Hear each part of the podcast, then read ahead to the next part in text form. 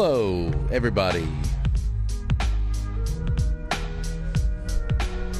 I'm so happy to be here with you today. It is 6:58 p.m. on the East Coast on Monday, May 2nd. How did you choose to celebrate May Day? One of the most demonic days on the calendar for the enemies of humanity.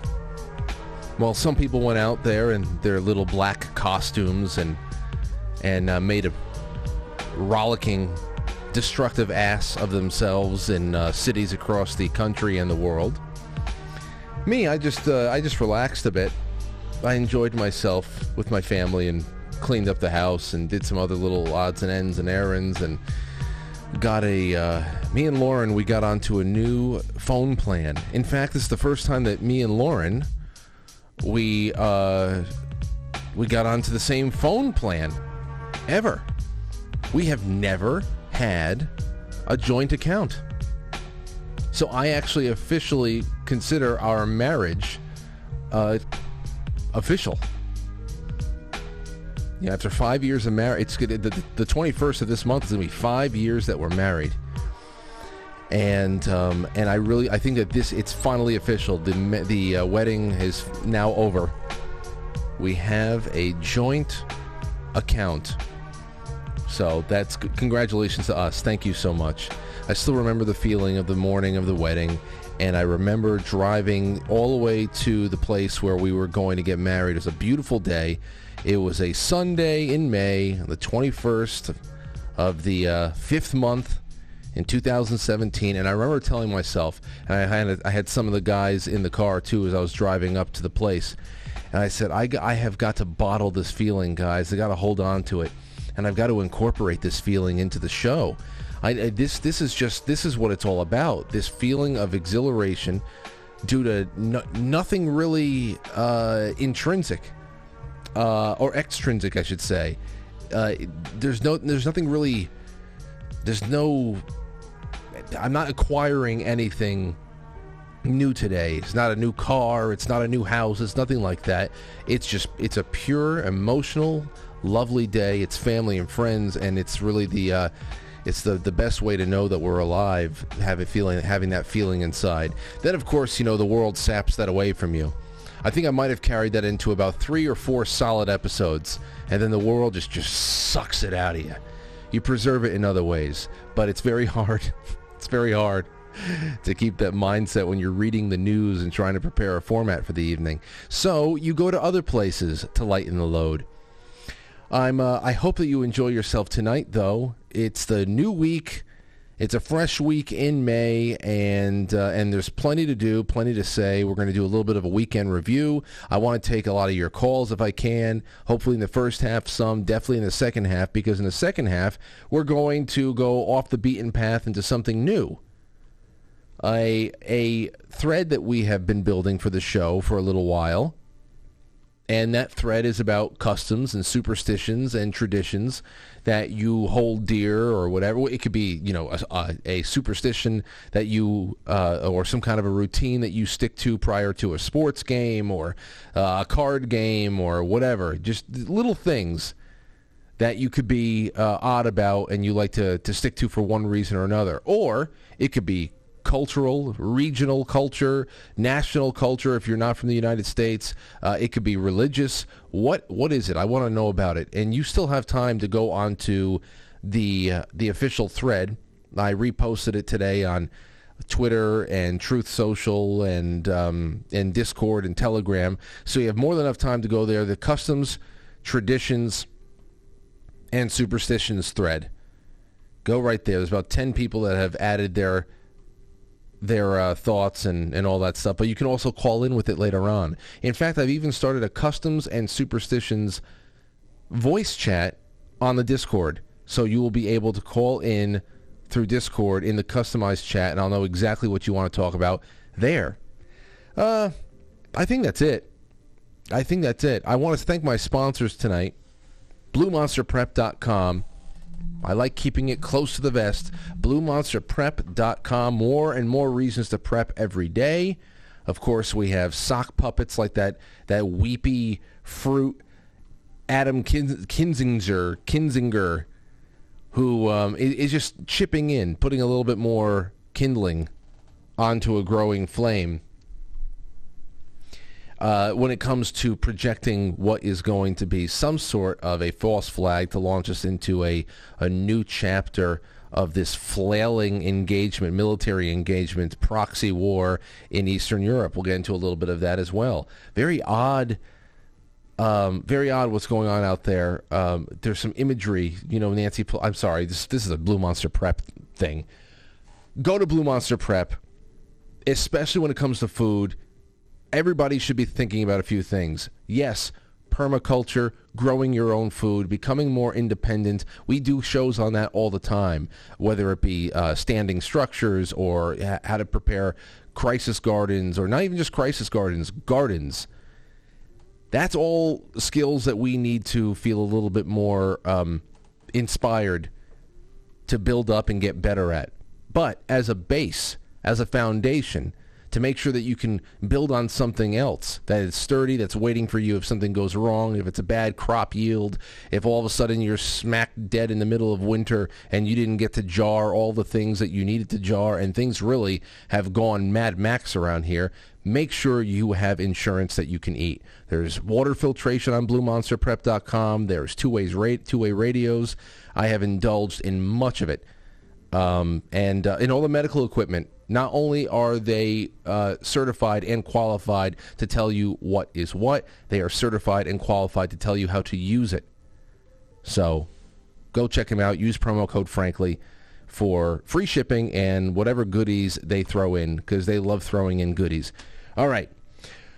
So I'll get around to what I was saying before too. These proxy wars and all of these secret trips that people like Nancy Pelosi, she can't walk a straight line. I don't know if you've dipped into things like Twitter today, all day today. They they project dementia on onto everybody now. Now they're projecting they're projecting dementia onto Vladimir Putin. Uh, dementia Don has been trending all day today. Now Donald Trump has dementia. That's what they do. They project because of course they have endorsed and they have they have shoved dementia. Shoved dementia into the White House, among other places. God knows what's going on with people in Congress, seen and unseen. But um, really weird, weird uh, meetings in Ukraine from over the weekend. I'm going to get to that in a little bit too. And some weirdness coming out of Canada when it comes to euthanasia. It's a short read. I want to do that with you, but it, it, it disturbed me greatly. Really did. Um, so, yeah. Uh, let's see here. Let's see. What do we got coming up? This week, we got Ricky Varandas from the Ripple Effect podcast coming on on May 4th. I'm, I'm sure Rob will be back in on May 5th. Friday, May 6th. Who knows what we do?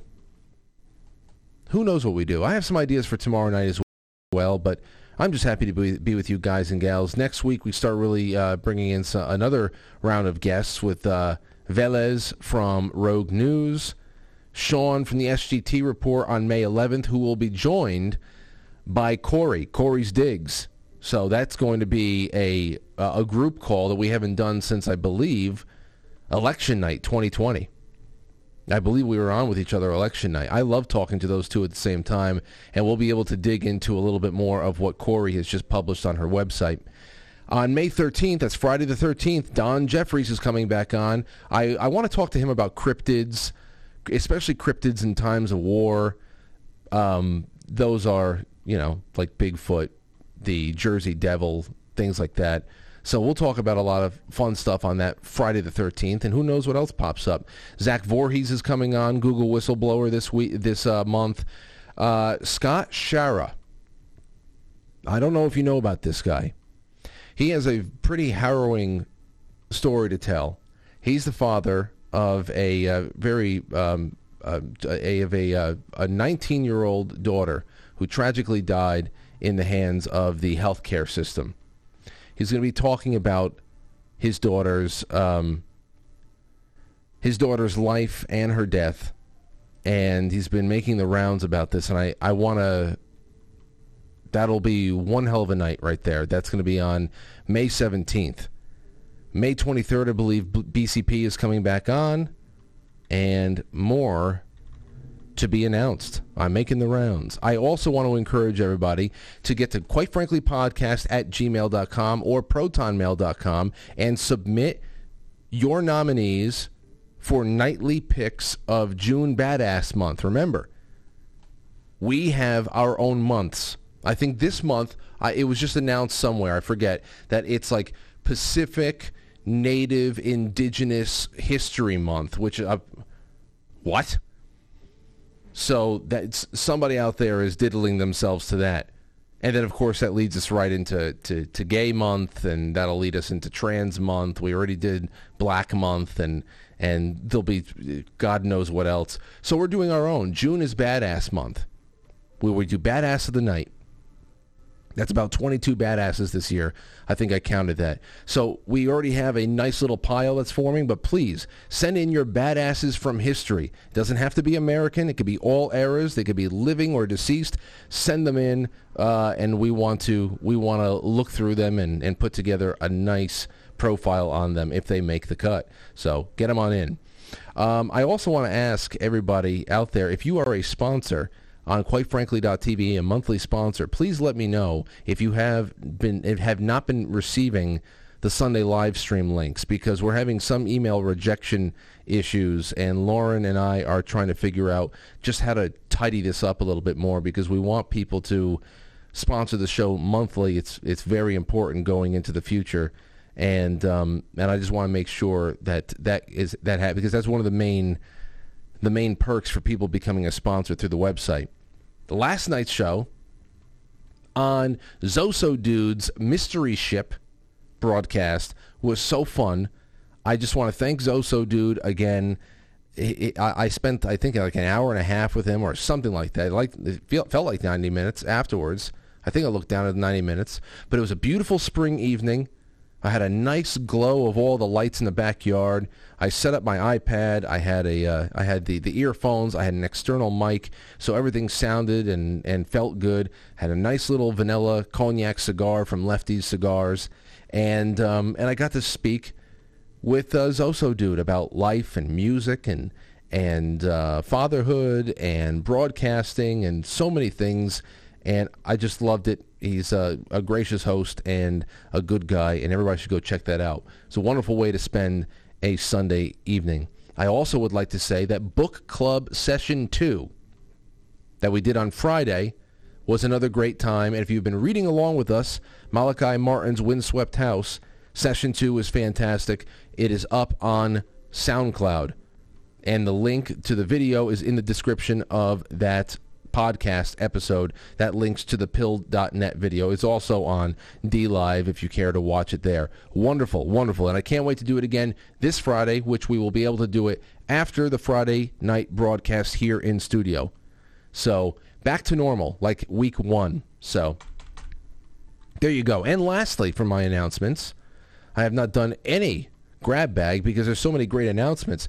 I have a new show thread up that is already gaining a lot of attention and I knew it would be good because it came at the uh, the suggestion of a of a member of the audience. Now on Saturday, I did a little stream from my backyard in the afternoon, and I talked about how I, I a little bit of a flub when I called in a reservation for Lauren's birthday dinner on Saturday night when just uh, she and I were going out, and when I uh, I hung up with the woman that that booked us, she said, "Well, thank you, sir," and I said, "Thank you, sir." And before I can correct myself, I hung up on myself. So I started becoming a little bit uh, a little bit worried that maybe she would say, "That son of a bitch," and write a little bit of a footnote next to the reservation for everybody in the in the uh, the kitchen to collectively take turns hocking loogies into my lobster bisque. Uh, well, and then I started talking about, you know, I started talking about restitution I started talking about how I wanted to. I w- there's a couple of things I I, I, w- I know I can go back in time by talking to the people and clearing up some misunderstandings that were a little awkward back then, but were never talked about again, and were big misunderstandings, like I said. So the whole idea of restitution, making restitution, came up, and I had somebody email me a guy named Adrian, emailed me and said uh, and said Frank, you know, you uh, you made a comment today about about restitution being made, and then it made him think about something he did in his life to to turn something around. In fact, in the in the chat room at that point, I saw people talking about restitution that they had made things. Like for example, there was somebody in the chat room on Saturday. I only did it was for my iPad, so it was only on YouTube. And somebody in the chat room was talking about how the um, how there was a, a time in their in their life where they did some sort of damage to a golf course or somebody's lawn or I, I don't know what the hell, but they got caught doing it. And I said, "Oh man, I, I would love, I, I would love for this story to be one of those stories where they get caught doing something, and instead of just being severely punished by law enforcement and having their lives ruined, they are made to do something for the owner to actually repair it, and then you know actually become friends and and and, and learn a good lesson from it instead of just." You know, getting the rod and, and that's that. And it ended up being so where they got caught doing something to somebody's property and they were they were brought on to do some, I don't know, indentured servitude for about four weeks to make up for what they had done to the property. And they had become such good friends with the owner by the end that the last week he actually paid them for their labor. And there's a lesson learned there. There's some restitution. There's some growth. There's a there's something you can talk about. And, I, and all this came together. I said this would be a wonderful show thread. And I, I shared it today. Here it is. Making restitution share with us a story of making a wrong right. A sincere act to make amends with a person you may have hurt, replacement of something stolen, repairing of something you damaged, a physical act to clean your conscience. And how did you feel afterward? And like a sincere, a sincere act, like you felt like something, something need to be balanced out. You understood what role you played in a certain situation and you uh, and you balanced nature again. I'd love to hear from you guys and gals about that. And if you don't know how to find the thread, email me and I'll link you to the thread. And uh, that that would be wonderful. We can we can do that fairly fairly soon. I already have eight replies to this, so I enjoy that. All right, into the grab bag we go. I don't have any guests tonight, so I can do whatever the hell I want. Actually, no. Let's start the show off, and then I'll do the grab bag in the first short segment. How does that sound? Sounds good to me. So don't go anywhere. We'll be right back. Have you any idea how su- su- successful censorship is on TV? Don't don't know the answer? Hmm. Successful, isn't it?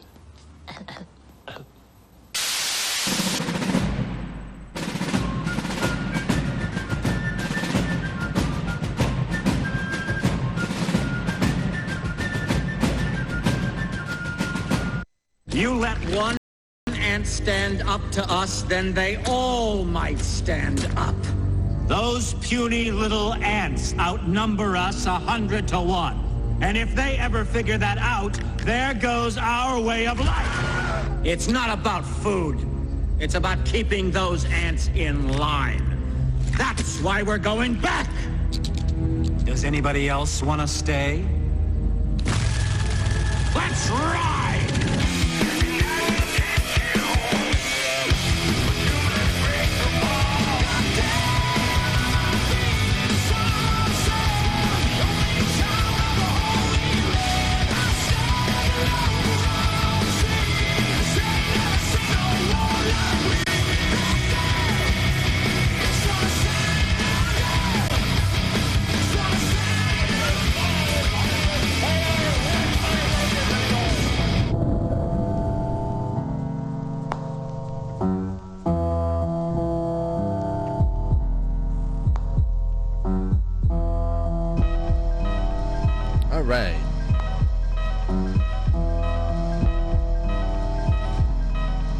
Thank you, ladies and gents. So, welcome to the show, a fresh week, doing what we do. It's a new era of talk radio.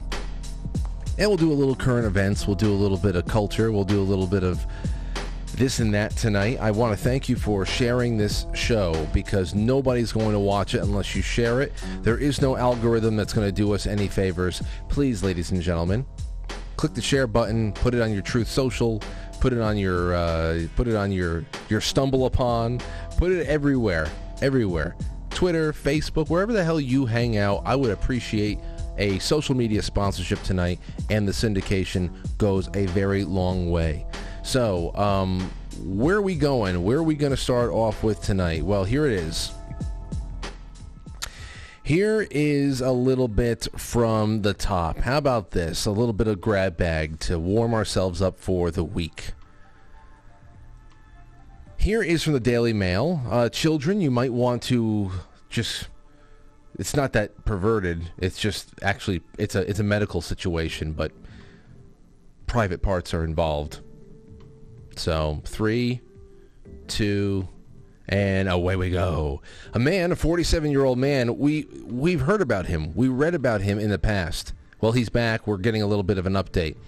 A 47-year-old man who had a new penis attached to his arm, his arm, for 6 years after the original fell off due to a horrific blood infection, finally has his manhood back in the correct place. So he had to grow it on his arm to then be harvested I mean, they're growing kidneys in petri dishes right now. I don't know why this guy had to suffer the indignity of walking around with a floppy dick on his arm for six years. That just sounds like a, a prank. Doesn't it sound like a prank? hey, whatever. I mean, you do what you have to do. Um, Malcolm McDonald's penis fell off 12 years ago due to a blood infection. That sounds horrible. Uh, medics built him a penis that was attached to an, uh, his arm due to surgery complications. Six years later, he's spoken of how it has finally been reattached in the correct place. So let's see here. Believing he'd left with his with a lifelong stump, the mechanics the mechanic turned to alcohol and became a recluse. But in 2015, doctors revealed he could he can have a new penis grafted from the skin on his arm in a 50,000 pounds NHS funded operation. However, a lack of oxygen in his blood during the surgery meant doctors had to abort midway and stuck this six inch penis to his arm temporarily. Jeez. Oh, it was amputated after a blood infection. It caused it to decay, though his testicles remained intact. So, the hospital hospital uh, hospital delays and the COVID pandemic meant the appendage stayed there for six years, making his life a misery. He was unable to wear short sleeves tops in public. uh, couldn't go swimming with his two children for fear of embarrassment. Yeah. But Mr. McDonald finally had his manhood back in the correct place following a nine-hour operation last year. So there you go. There, there, that, that is a man with a secret. And it's it's right there probably. There. It's probably right under the sleeve right there. You see that you see that bulge? ah! This is not funny. But I'm happy that he's he's been made complete. All right. Well, that's update from him. Now we go to back to a place where no penis is never necessary ever, and that is the metaverse. Listen to this. Meta makeout. Metaverse kissing now possible with technology that, quote, sends sensations to the mouth, lips, and the tongue. Creepy metaverse users could soon have the power to lunge in for a kiss thanks to new technology.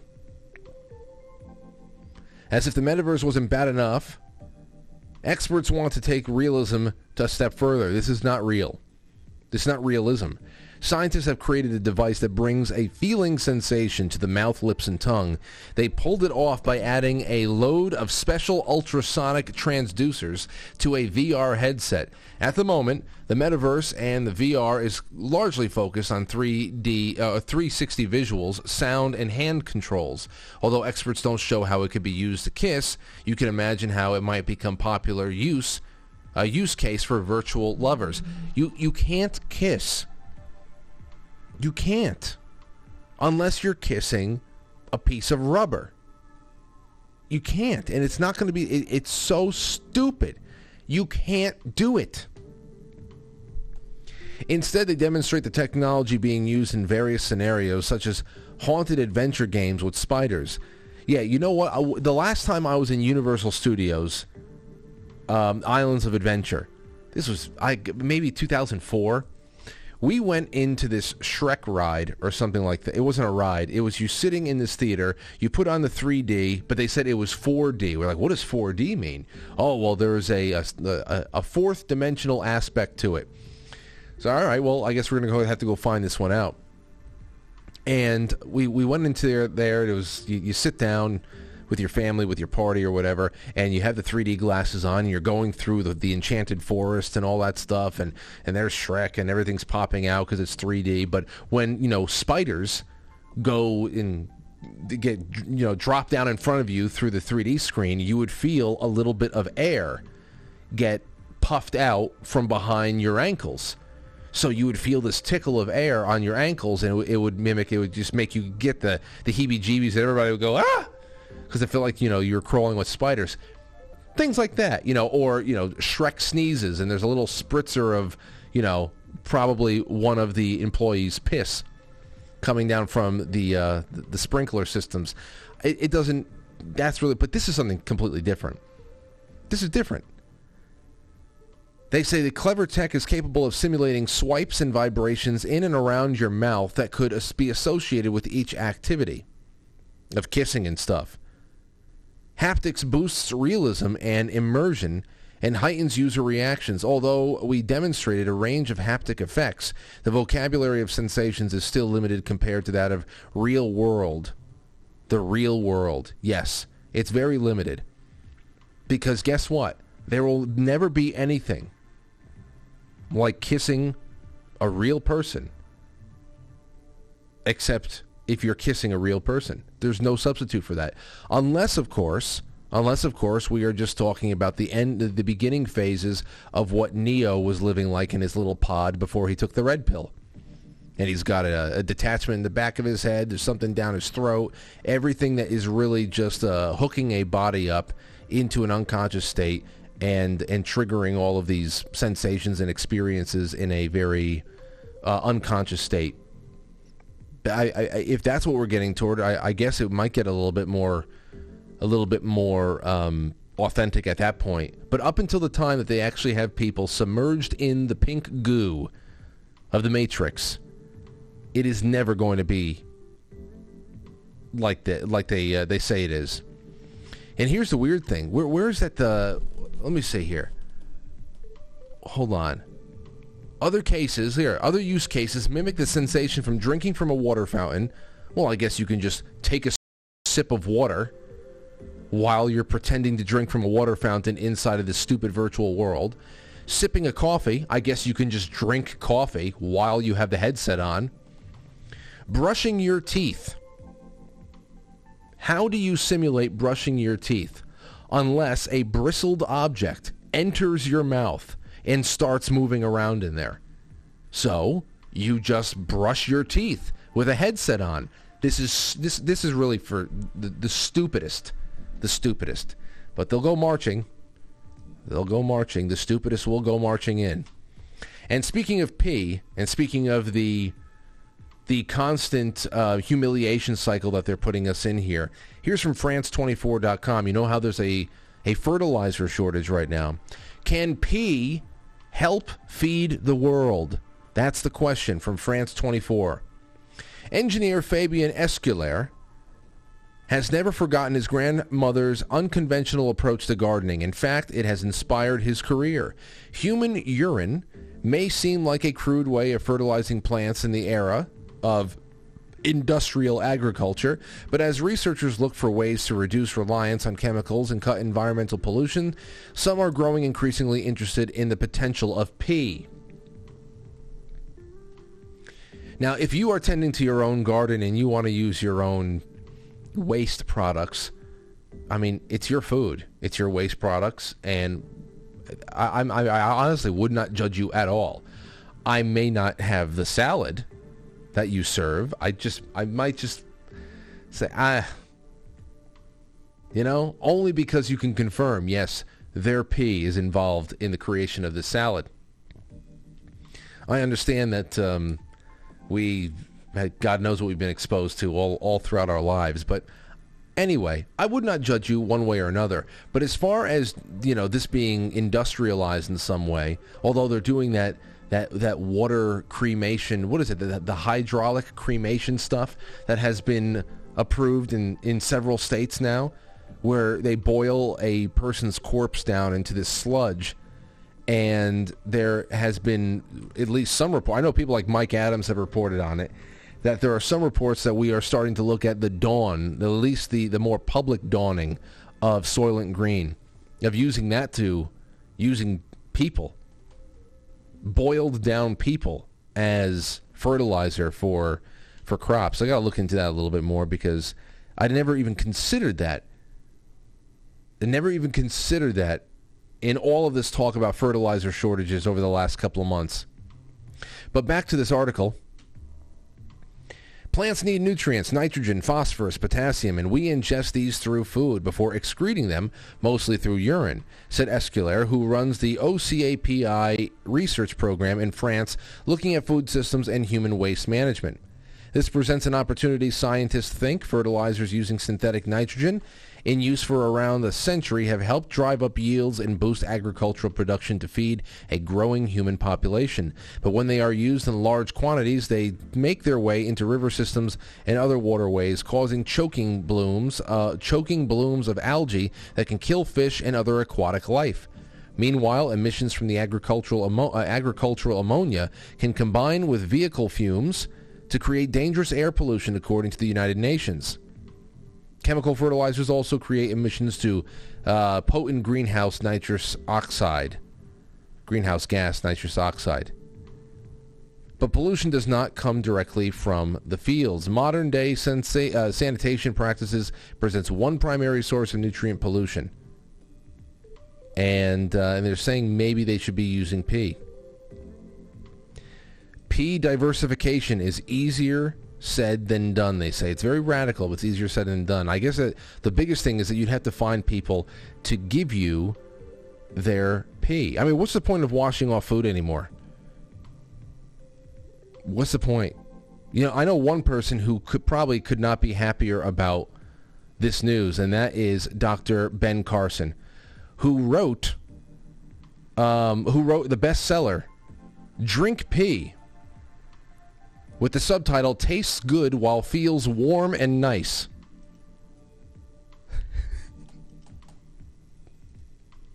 That's one of my favorite images on the internet. I swear I keep this on my phone. When I saw this this story, I said, "Oh, I have to I have to use the the Ben Carson uh, book title." That's the other thing. When I got the phone yesterday, me and Lauren we we combined we com- we officially rubber stamped our marriage by coming onto the same phone plan. Uh, and I was doing all the da- uh, data transfers into the new phone. I realized that you know I, I, take a lot of pictures, a lot of a lot of video of Aurora, but I usually offload it onto Dropbox real quick, and then from Dropbox onto a onto a physical drive, and then I delete it on Dropbox. I delete it on my phone so I can save space, and I don't have too much personal stuff on there. I have probably about 236 all-purpose memes on my phone and gifs. That's just that's all my phone is. It's memes and gifs for appropriate situations. And I didn't know where I was going to use this Dr. Ben, ben Carson uh, image ever again, or in in an appropriate way. But finally today, there it is. Drink pee. Tastes good while feels warm and nice. The only other meme that I was trying to find a way to incorporate into the story was the pee is stored in the balls. And I could not do that. I couldn't find it. All right. Oh, and lastly, before we go to a quick break over here, here's a headline from CBS News. Police found 150 skulls at a crime scene in Mexico. It turns out the victims, mostly women, were ritually decapitated over 1,000 years ago. Listen to this. They had unearthed the oldest. Let's see here. Analysis reveals the fossils date back about 315,000 years, making them more than 100,000 years older than those previously thought to be the oldest. The history-altering fossils were found on a hillside in the Moroccan desert. Oh, that's in Morocco. I thought you were talking about Mexico. When Mexican police found a pile of about 150 skulls in a cave near Guatemalan border, they thought they were looking at a crime scene and took the bones to the state capital. Turns out it was a very cold case. It took a decade of tests and analysis to determine the skulls were from sacrificial victims killed between AD 900 and 1200, the National Institute of Anthropology and History said on Wednesday. Of course, as you know, anthropologists uh, contend that the most puzzling thing about this entire discovery is figuring out how they're going to blame this on white people. But um, that's a mystery for another day. We'll be right back. Don't go anywhere.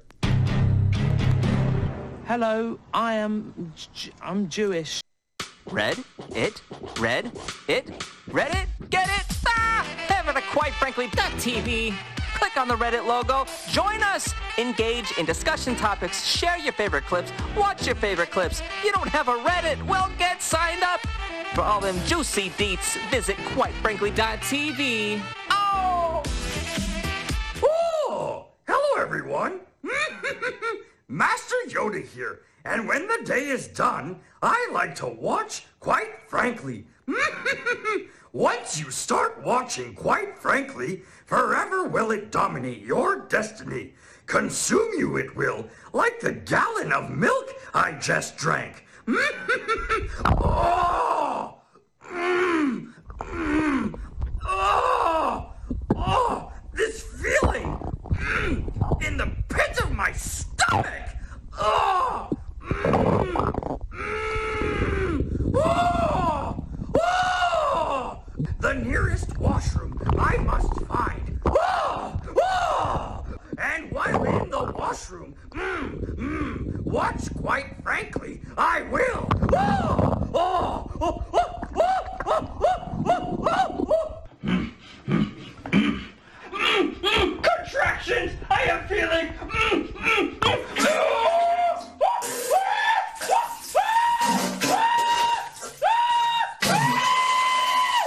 Oh, impressive that is. oh, no more dairy for a little while. Oh,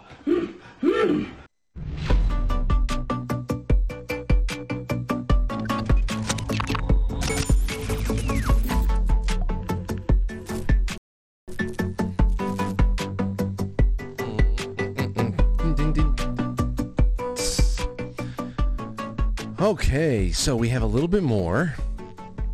A little bit more. Maybe I'll do the. Uh, maybe I'll. I heard about. I heard about Naomi Judd. I, I don't know anything about. I didn't know that Naomi Judd was in such a hard, hard spot. She committed suicide at 76 years old. The Daily Mail said Naomi Judd spoke about falling into a dark, absolutely terrifying hole, said she considered suicide and underwent electroshock therapy to treat depression before her death at age 76. Has anybody in the audience ever undergone electroshock therapy uh, and had success? I'm asking. Um, I'm asking seriously because I have never seen. I mean, all depictions of it seem as as grisly as you'd imagine. I know people like Ernest Hemingway was going th- were going through electroshock therapy before he killed himself. But that just seems like such desperation to be able to go through that. Um, daughters say that they lost their beautiful mother to mental illness. It was the day before she was about to get inducted into the the uh, Country Singers Hall of Fame, Country Music Hall of Fame. And there's really not that much on there, but she she just uh, fell into a severe depression, and she was 76 years old, and that was odd, odd and, and disturbing to read that today. I will save the the Canadian story for maybe tomorrow. Maybe that's what I'll do. But uh, it, have you ever undergone electroshock therapy? I want to know just if that's something that you black out. Is that something where just everything goes blank? Um, is that like hitting? Obviously, it looks like everybody's in a lot of pain, but is that like hitting the degauss button on one of those old computer monitors?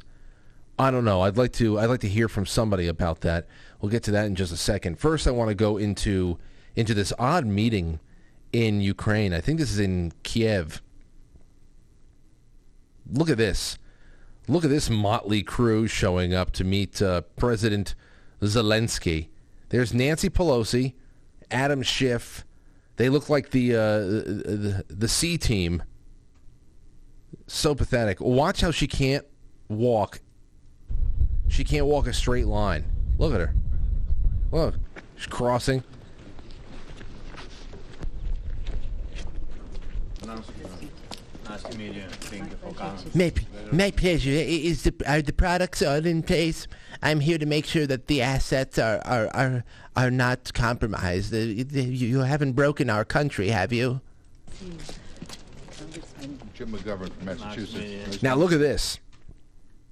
This is interesting right here, because of course you have they they look like all the, the vice presidents of a resort chain going to check in on one of their properties, and um, as you can see, as you as you notice, Nancy Pelosi can't walk a straight line, but her boss is even worse. So that's that's something else. And look at Adam Schiff. You can see Adam Schiff is his puffy ass alien face in the background.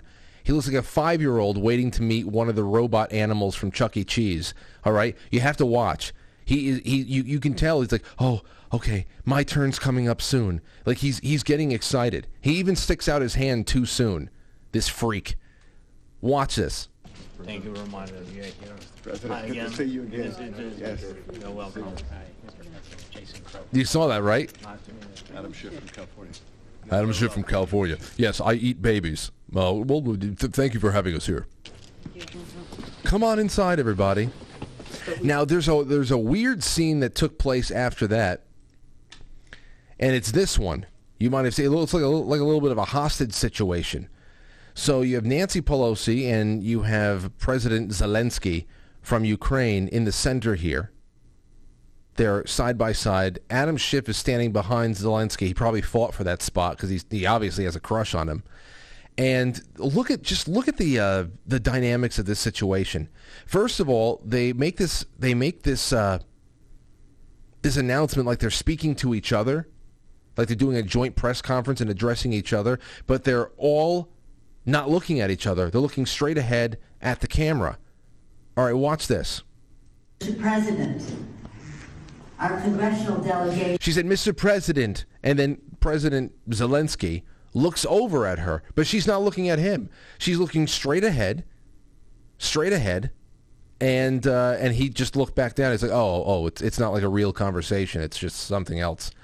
Watch this shit. It's an honor to meet with you, to thank you for your leadership and courage, to commend the Ukrainian people for their outstanding. Now Zelensky has the body language of Rain Man.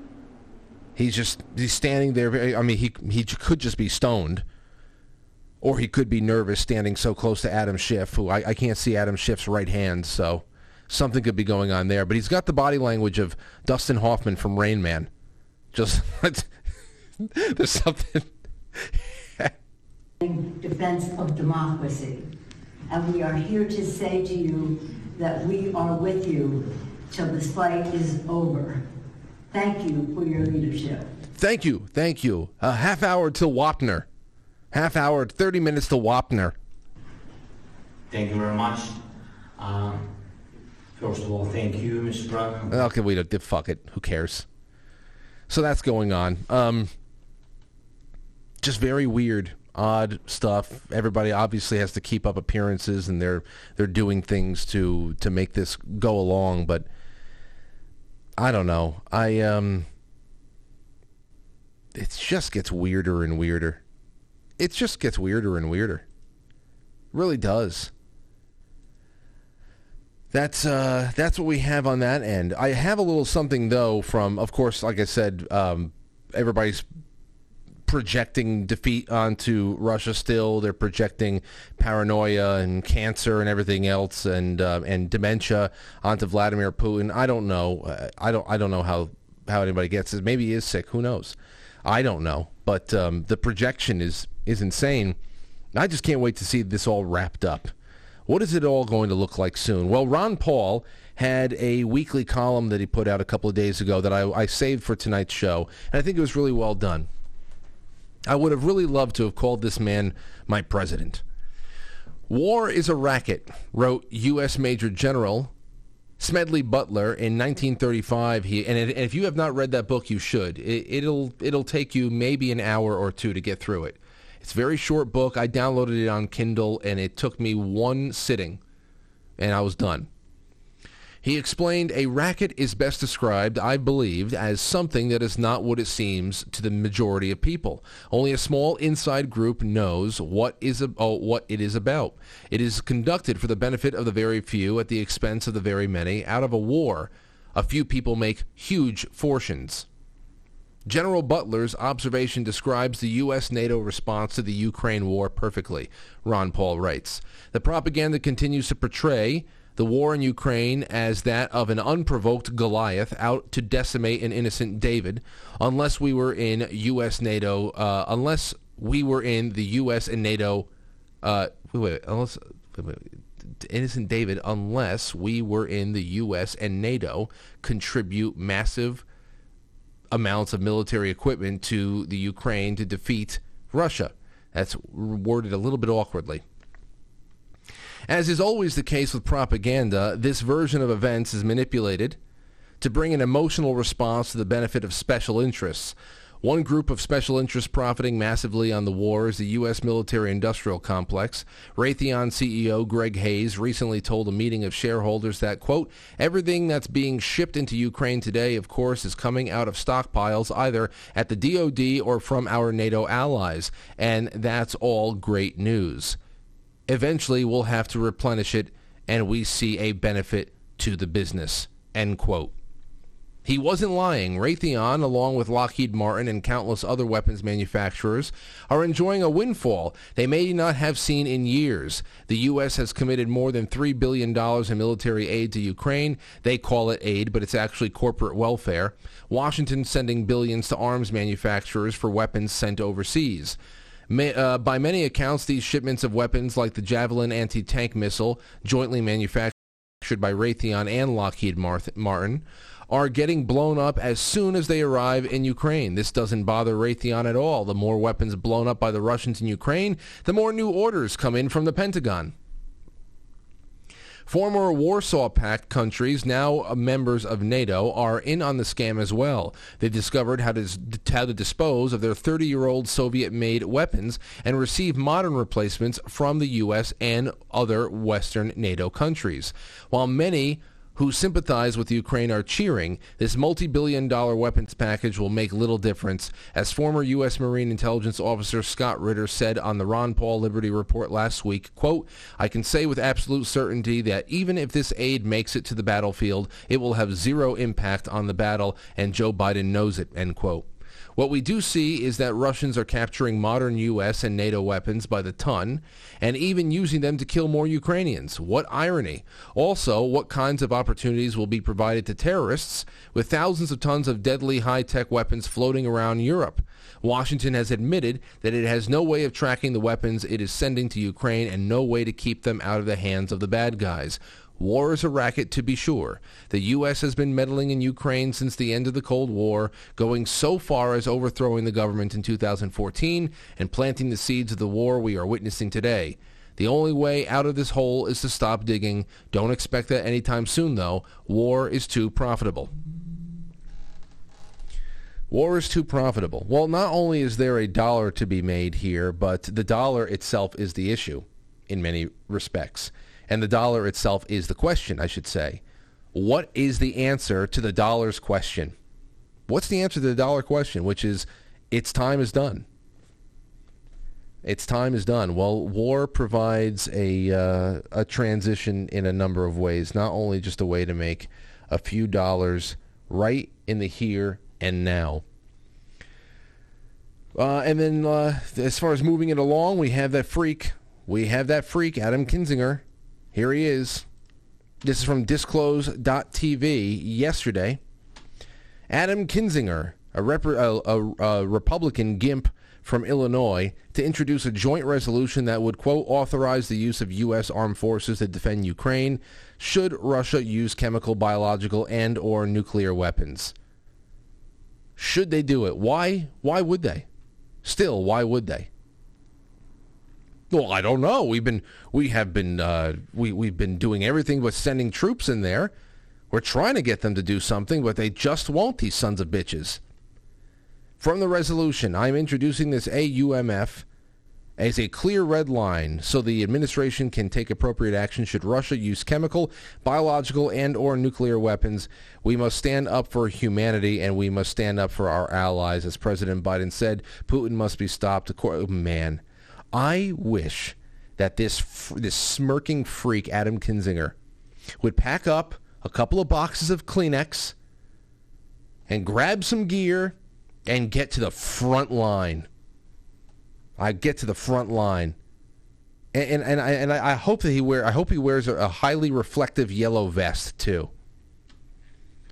Freaks, we got to get we get this from all ends, all ends, man. I swear. So, that's what I have for you in this opening. That's what I have for you in the opening. In the second half, we're going to be doing a little bit more of you know, I want to talk about your traditions. The older the traditions in your life and your family and your in your uh, your hometown, whatever it is, the better. But that's just going to be linked into an anything goes open forum kind of talk show in the second half. Anything goes. You can call in with anything that you had thought from over the weekend. Uh, I don't know. Just uh, come on with something and, and just have it be just have it be interesting because the audience is unforgiving. I can't bail you out. I can't help. I will always try. I will try to lead you through it, but it has to be interesting. 914-595-6953. That's what we will get to on the other side of this intermission. I want to thank you all so much for joining me tonight, and I really want to encourage you all. As you see, new media is the only thing that is worthy or one of the very few things that's worthy in investing in right now. And I would really appreciate if anybody out there who has not become a sponsor considered becoming a sponsor, even for a one dollar a month. If a, if if one percent of this audience became a one dollar a month sponsor tonight, it would take us several steps above where we are already. And I appreciate you all so much. And uh, as you know, that this is designed to be a little bit of entertainment a little bit of news, a little bit of family, a little bit of everything. And I'm uh, I'm looking forward to the second half, and I'm looking forward to the rest of the week. So don't go anywhere, ladies and gents. We will be right back. Go to quitefrankly.tv. Hang out, watch the show there. Go to the sponsor us tab. Go to all of the links in the description below this episode. You can find us all of our socials, including the link to the New Truth social account and all that. And when we come back, your calls and more. Don't forget, when we conclude, at 9 o'clock tonight. Quite Frankly TV, I believe it's Movie Monday on quitefrankly.tv. So get settled in over there on the website at the Foxhole and have a good time. We will be right back.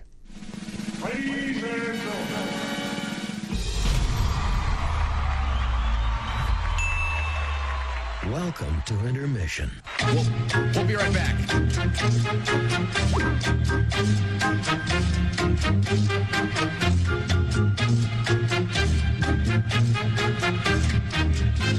Yeah, intermission.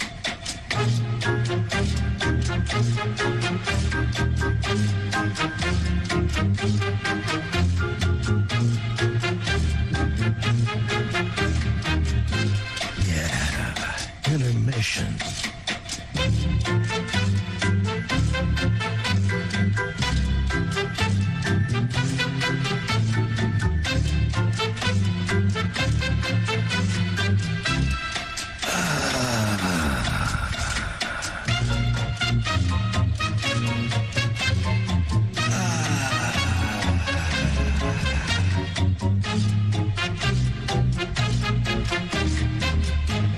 We're now entering Quite frankly. Quite frankly. Quite frankly. Quite frankly. Quite frankly. Quite frankly. Quite frankly. Quite frankly. Quite frankly.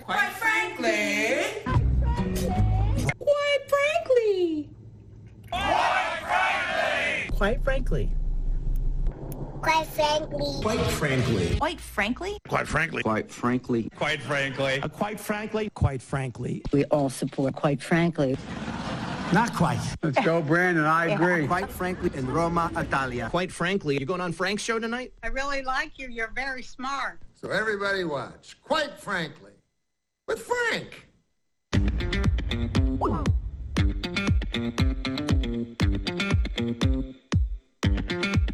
Quite frankly.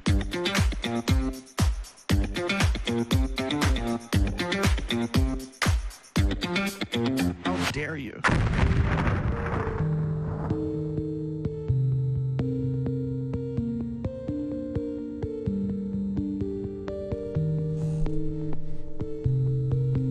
All right.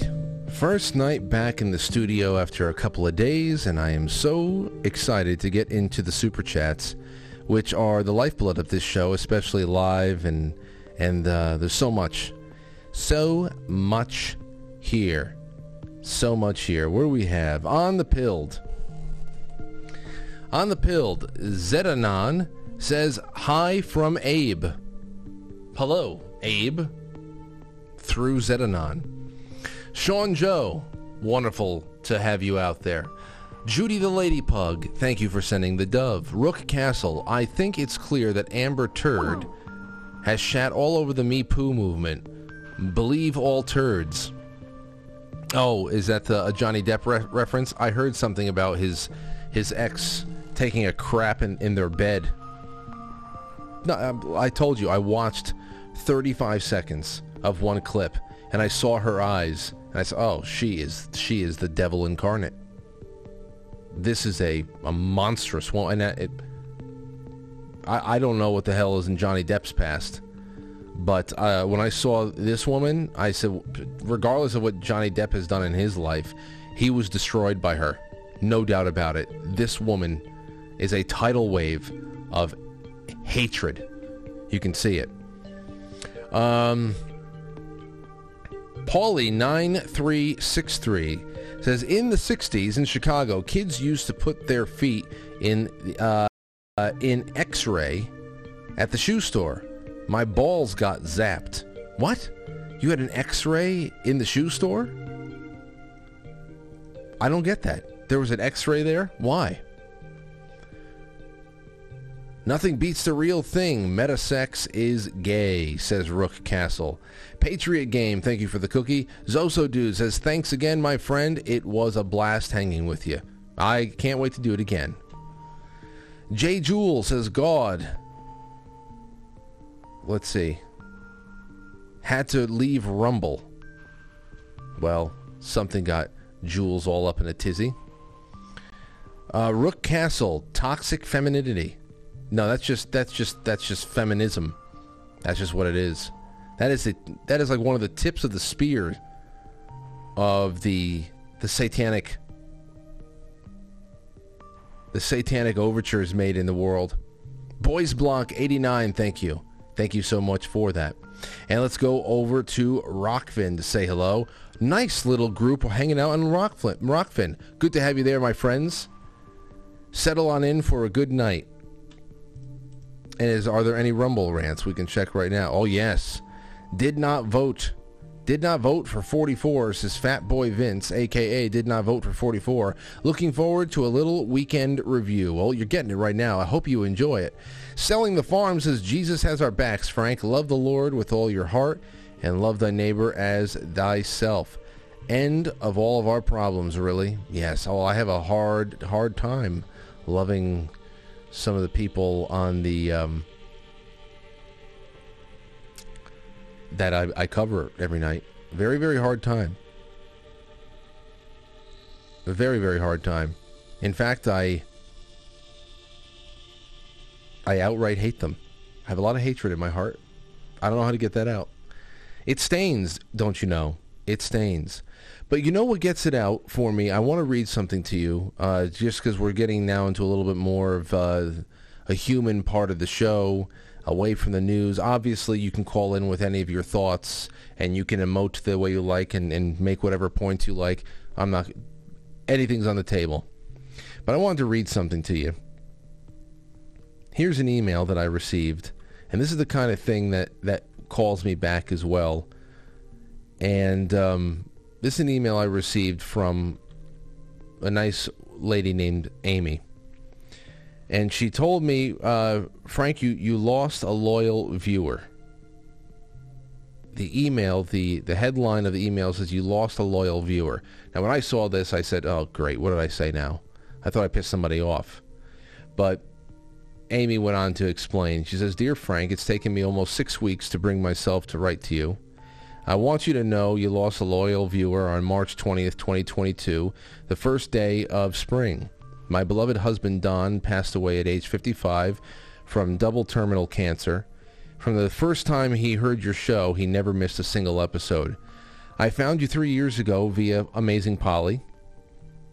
You kept me company during the long nights of his illness and treatment.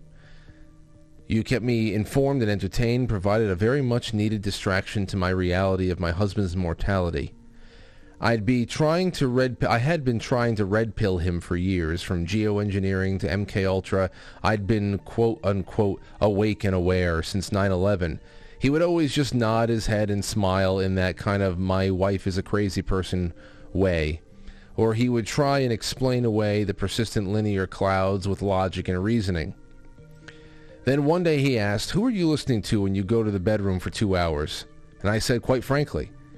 Then he said, Quite frankly, what? And it turned into a sort of Abbott and Costello Who's on First routine. I pulled your show up on YouTube on the living room television and he was immediately hooked. You and you alone totally transformed his way of looking at things and you woke him up. Not me, his wife of 25 years, mother of his children, grandmother of his children's children. You. So I thank you. This email will be continued. I have so much I want to tell you, but typing through tears is hard. Sincerely, Amy. And she she said that she'd like to have this read on the show and that it was okay to do so. And um and ladies and gentlemen, I, I just wanted to bring this up because we do have one of the, the greatest and most responsive audiences out there. Just please keep Don and Amy in your prayers. This is a one of the greatest benefits that I take from the show, other than of course being able to support my family and just do things that I love. You notes like this are almost like emotional dialysis.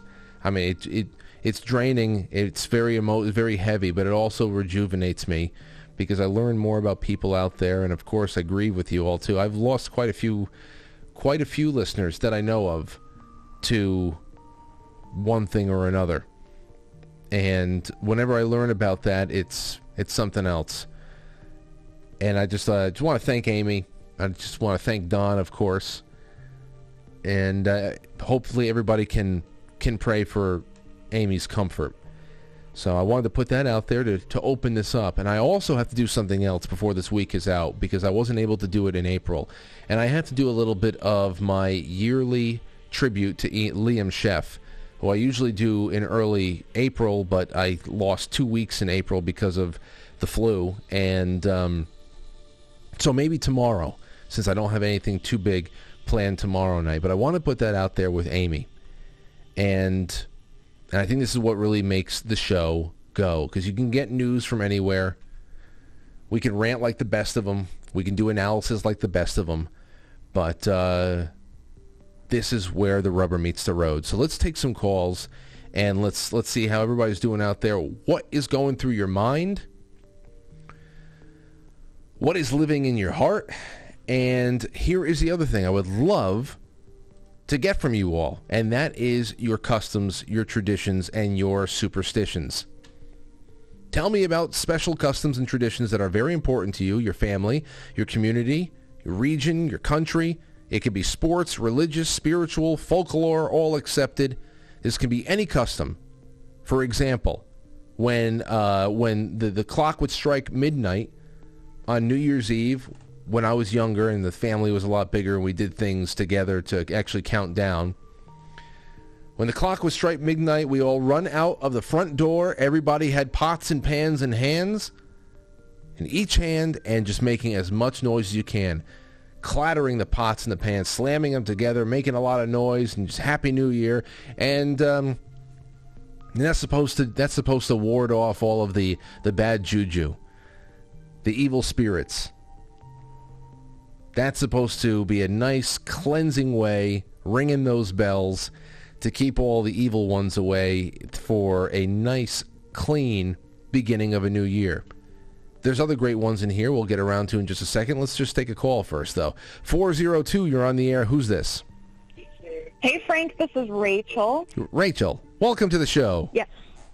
Thank you.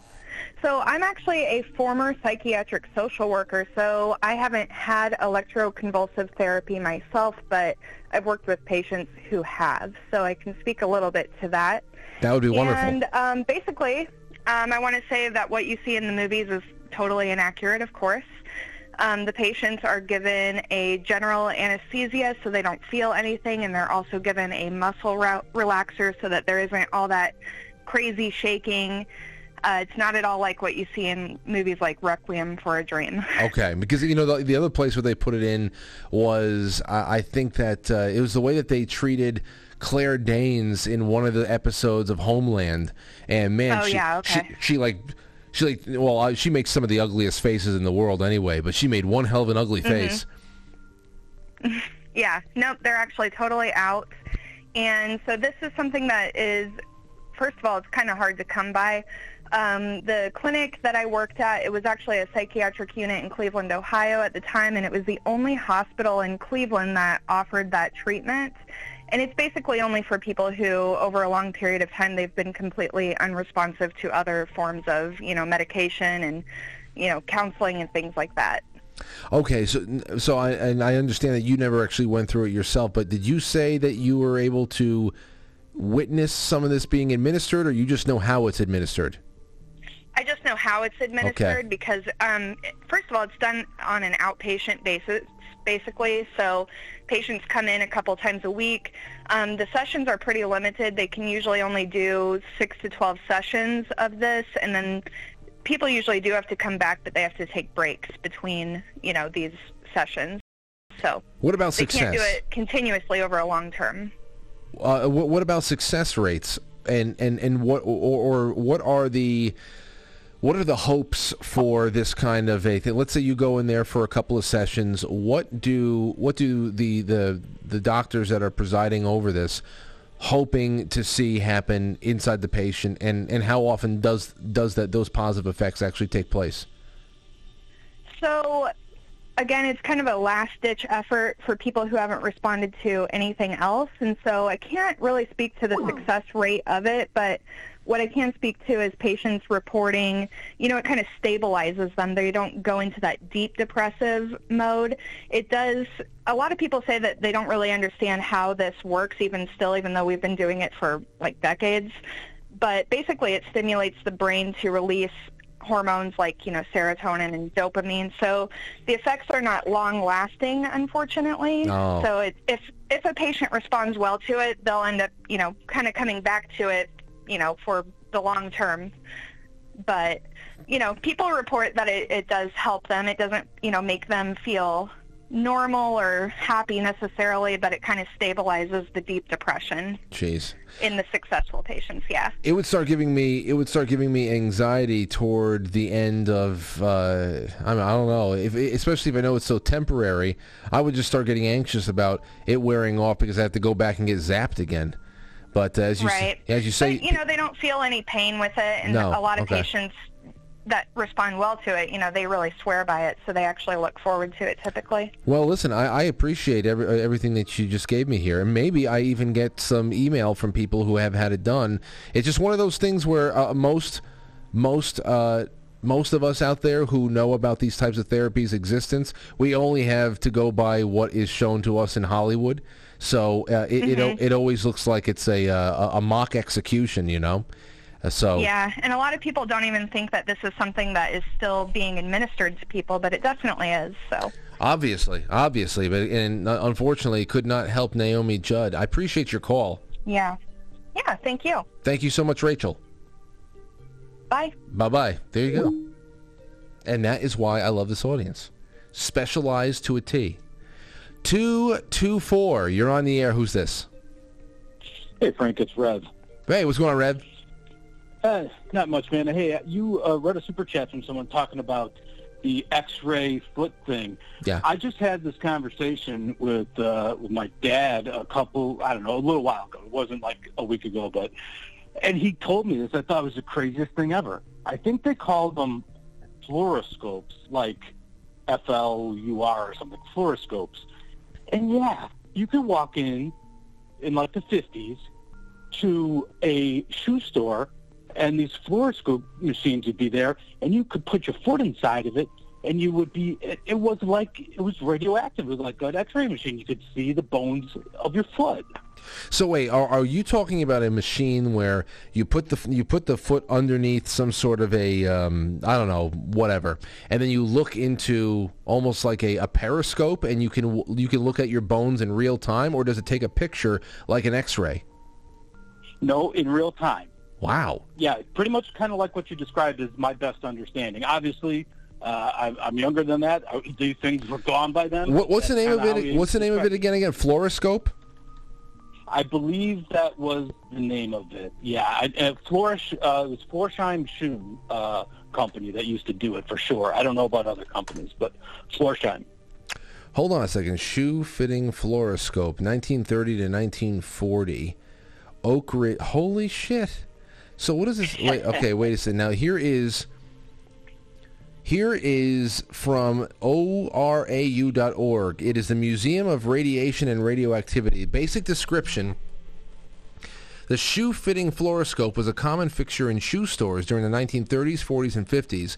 A typical unit, like the Adrian machine, shown here, consisted of vertical wooden cabinet with an opening near the bottom to, into which the feet were placed. When you look through one of the three viewing ports on the top of the cabinet, um, you would see a fluorescent image of the bones of the feet and the outline of the shoes.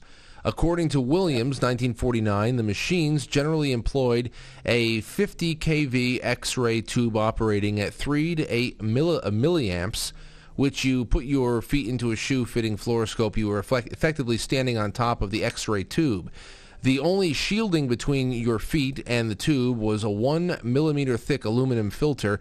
Some units allowed the operator to select one of three different intensities the highest intensity for men, the middle one for women, and the lowest for children. Most units also had a push button timer that could be set to desired exposure times. For example, 5 to 45 seconds. The most common setting was 20 seconds.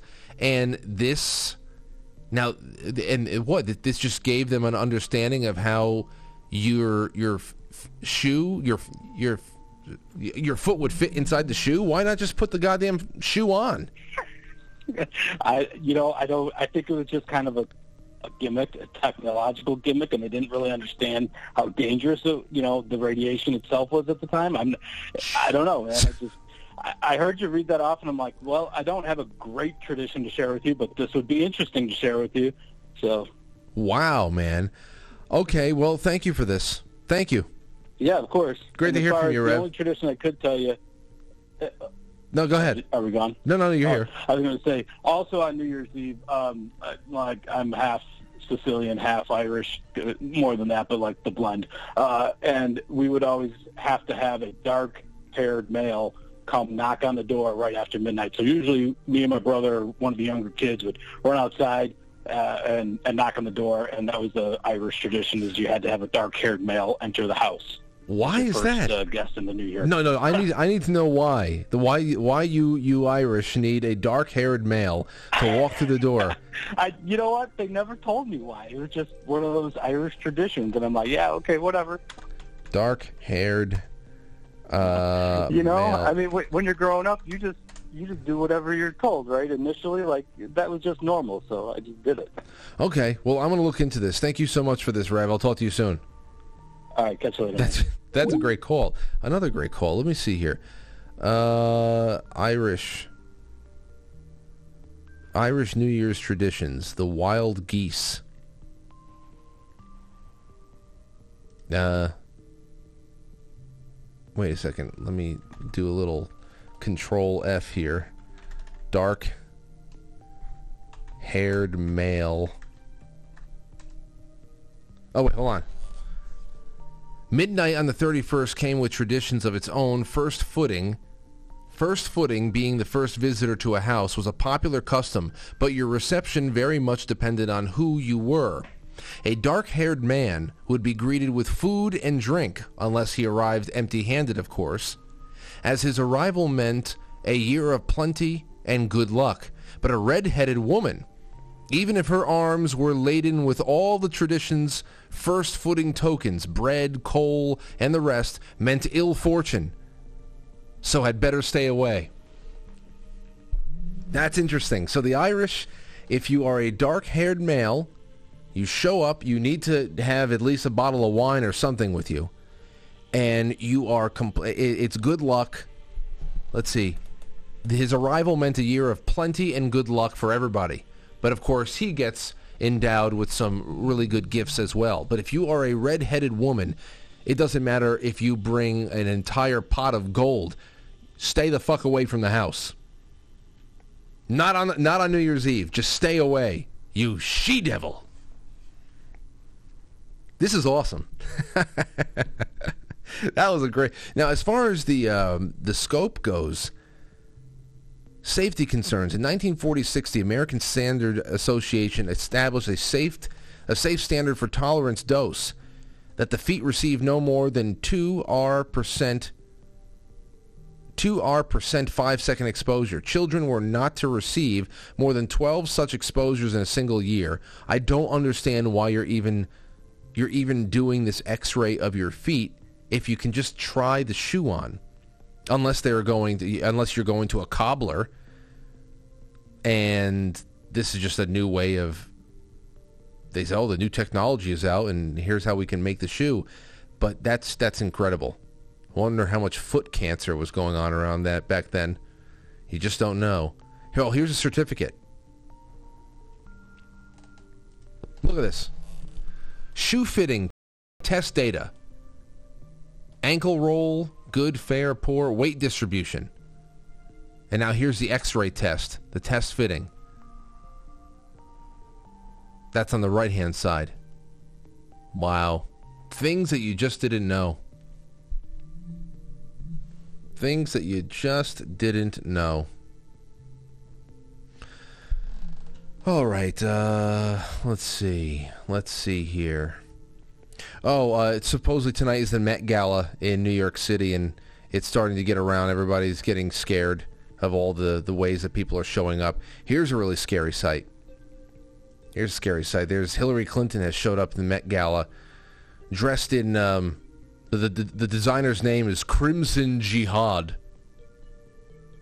She's wearing this crimson suit. It was probably white before she got there, and that it was just soaked in the blood of all of her enemies, the blood of the innocent.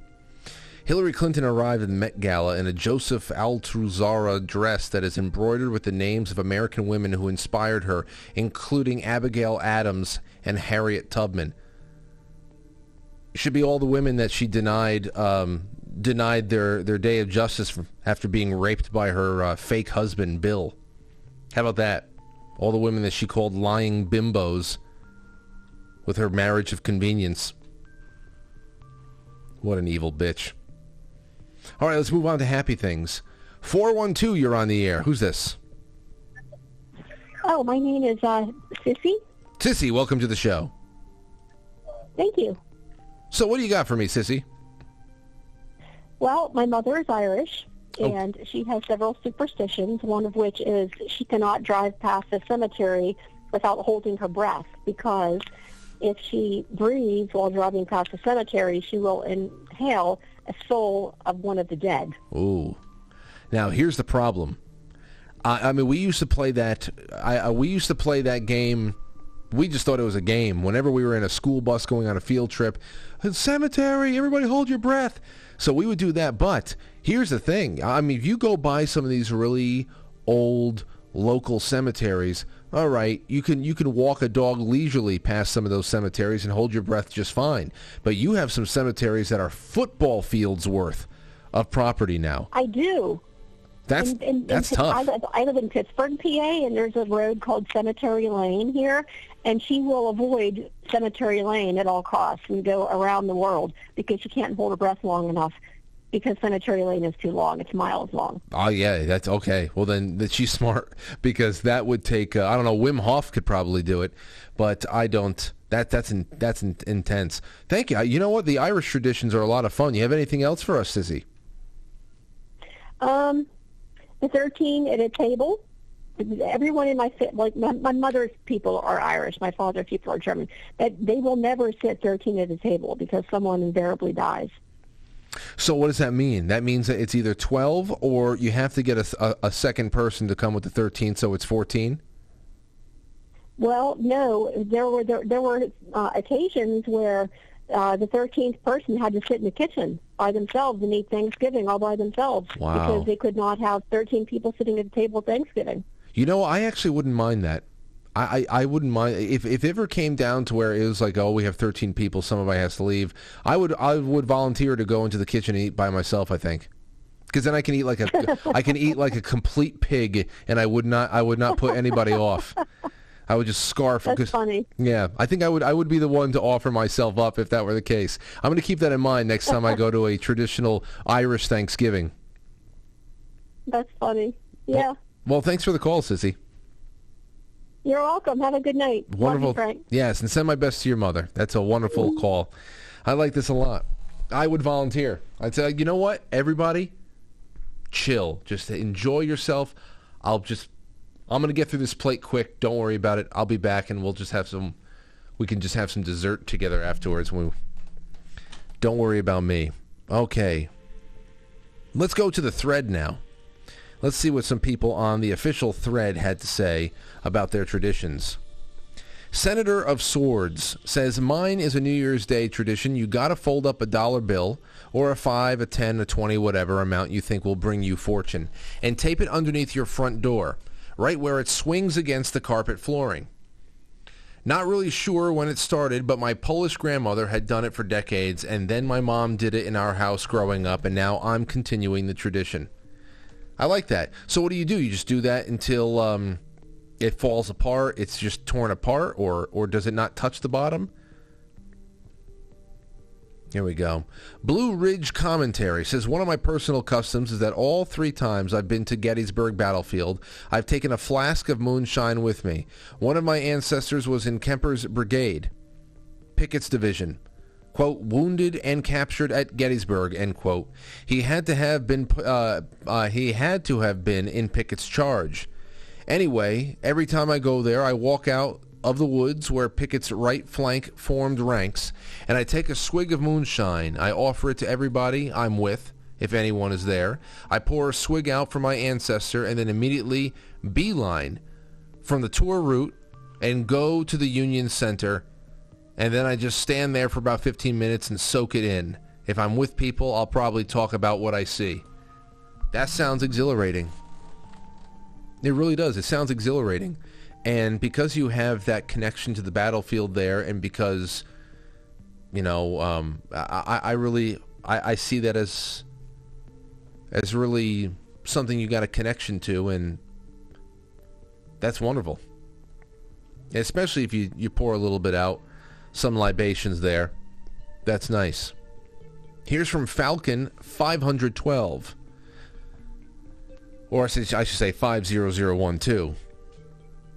Orthodox Christians dye eggs red on Easter, on Pascha, because of an ancient tradition that when Mary Magdalene told the Emperor Tiberius that Jesus Christ had risen from the dead, he picked up an egg from the table and said that it would be it would sooner turn red before their eyes than would a man rise from the dead. Everyone started uh, staring at the egg and I imagine fidgeting somewhat. The emperor looked and saw that the ed- egg had indeed turned a deep shade of red. So Orthodox Christians dye them uh, red. So did so it, did that does, is is that the um Is that where the symbol of the egg come from? Uh, comes from then? Is it the this this taunting from Emperor Tiberius? I I don't know, and you know I'm not I'm not uh, Orthodox, but we would decorate eggs as uh, you know as young kids, and we would we would hard boil the eggs, and of course dip them into the dyes and all that stuff, and we we do we would do that. Be eating hard boiled eggs, stained hard boiled eggs for a week. I'd love it. I love the hard boiled eggs. But um, is that where it came from? Obviously, we did all different colors, but that's just red. Very interesting. Interesting stuff. Call in, ladies and gentlemen. You can get into a customs and superstitions chat on the Discord as well. A lot of great stuff here. Oh, here's another one from Falcon. Says on Forgiveness Sunday, the day before the Lenten fast begins, after celebrating the, the Divine Liturgy, Orthodox Christians hold the rite of forgiveness, in which each and every person uh, present asks for forgiveness of every other person, individually, often with a uh, prostration. This way, we start the fast without holding grudges, jealousy, or hatred and remembrance of wrongs. If not resolved, will negate all the spiritual benefit of the fast. Fasting, almsgiving, and prayer without forgiveness are empty. You know, I think that goes a little bit into the restitution bit that I can't wait to do with everybody. That's something that I think is um, I want to get into. I want to get into, and I think it also goes into what I said: the, stain of hatred. You know what what it really does. What it really does. But then again, I don't think that there's really any any coming to terms with the, the types of people that we analyze on a nightly basis. I often think about how wonderful it would be to, to be able to reconnect with little people, regular people that fall under the influence of these these horrible monsters. And then many of them feel like they've been uh, anointed in some way. The teachers, the psychologists, all that shit. Oh man, what they're doing to children. These are unforgivable acts. It's like, what do you do?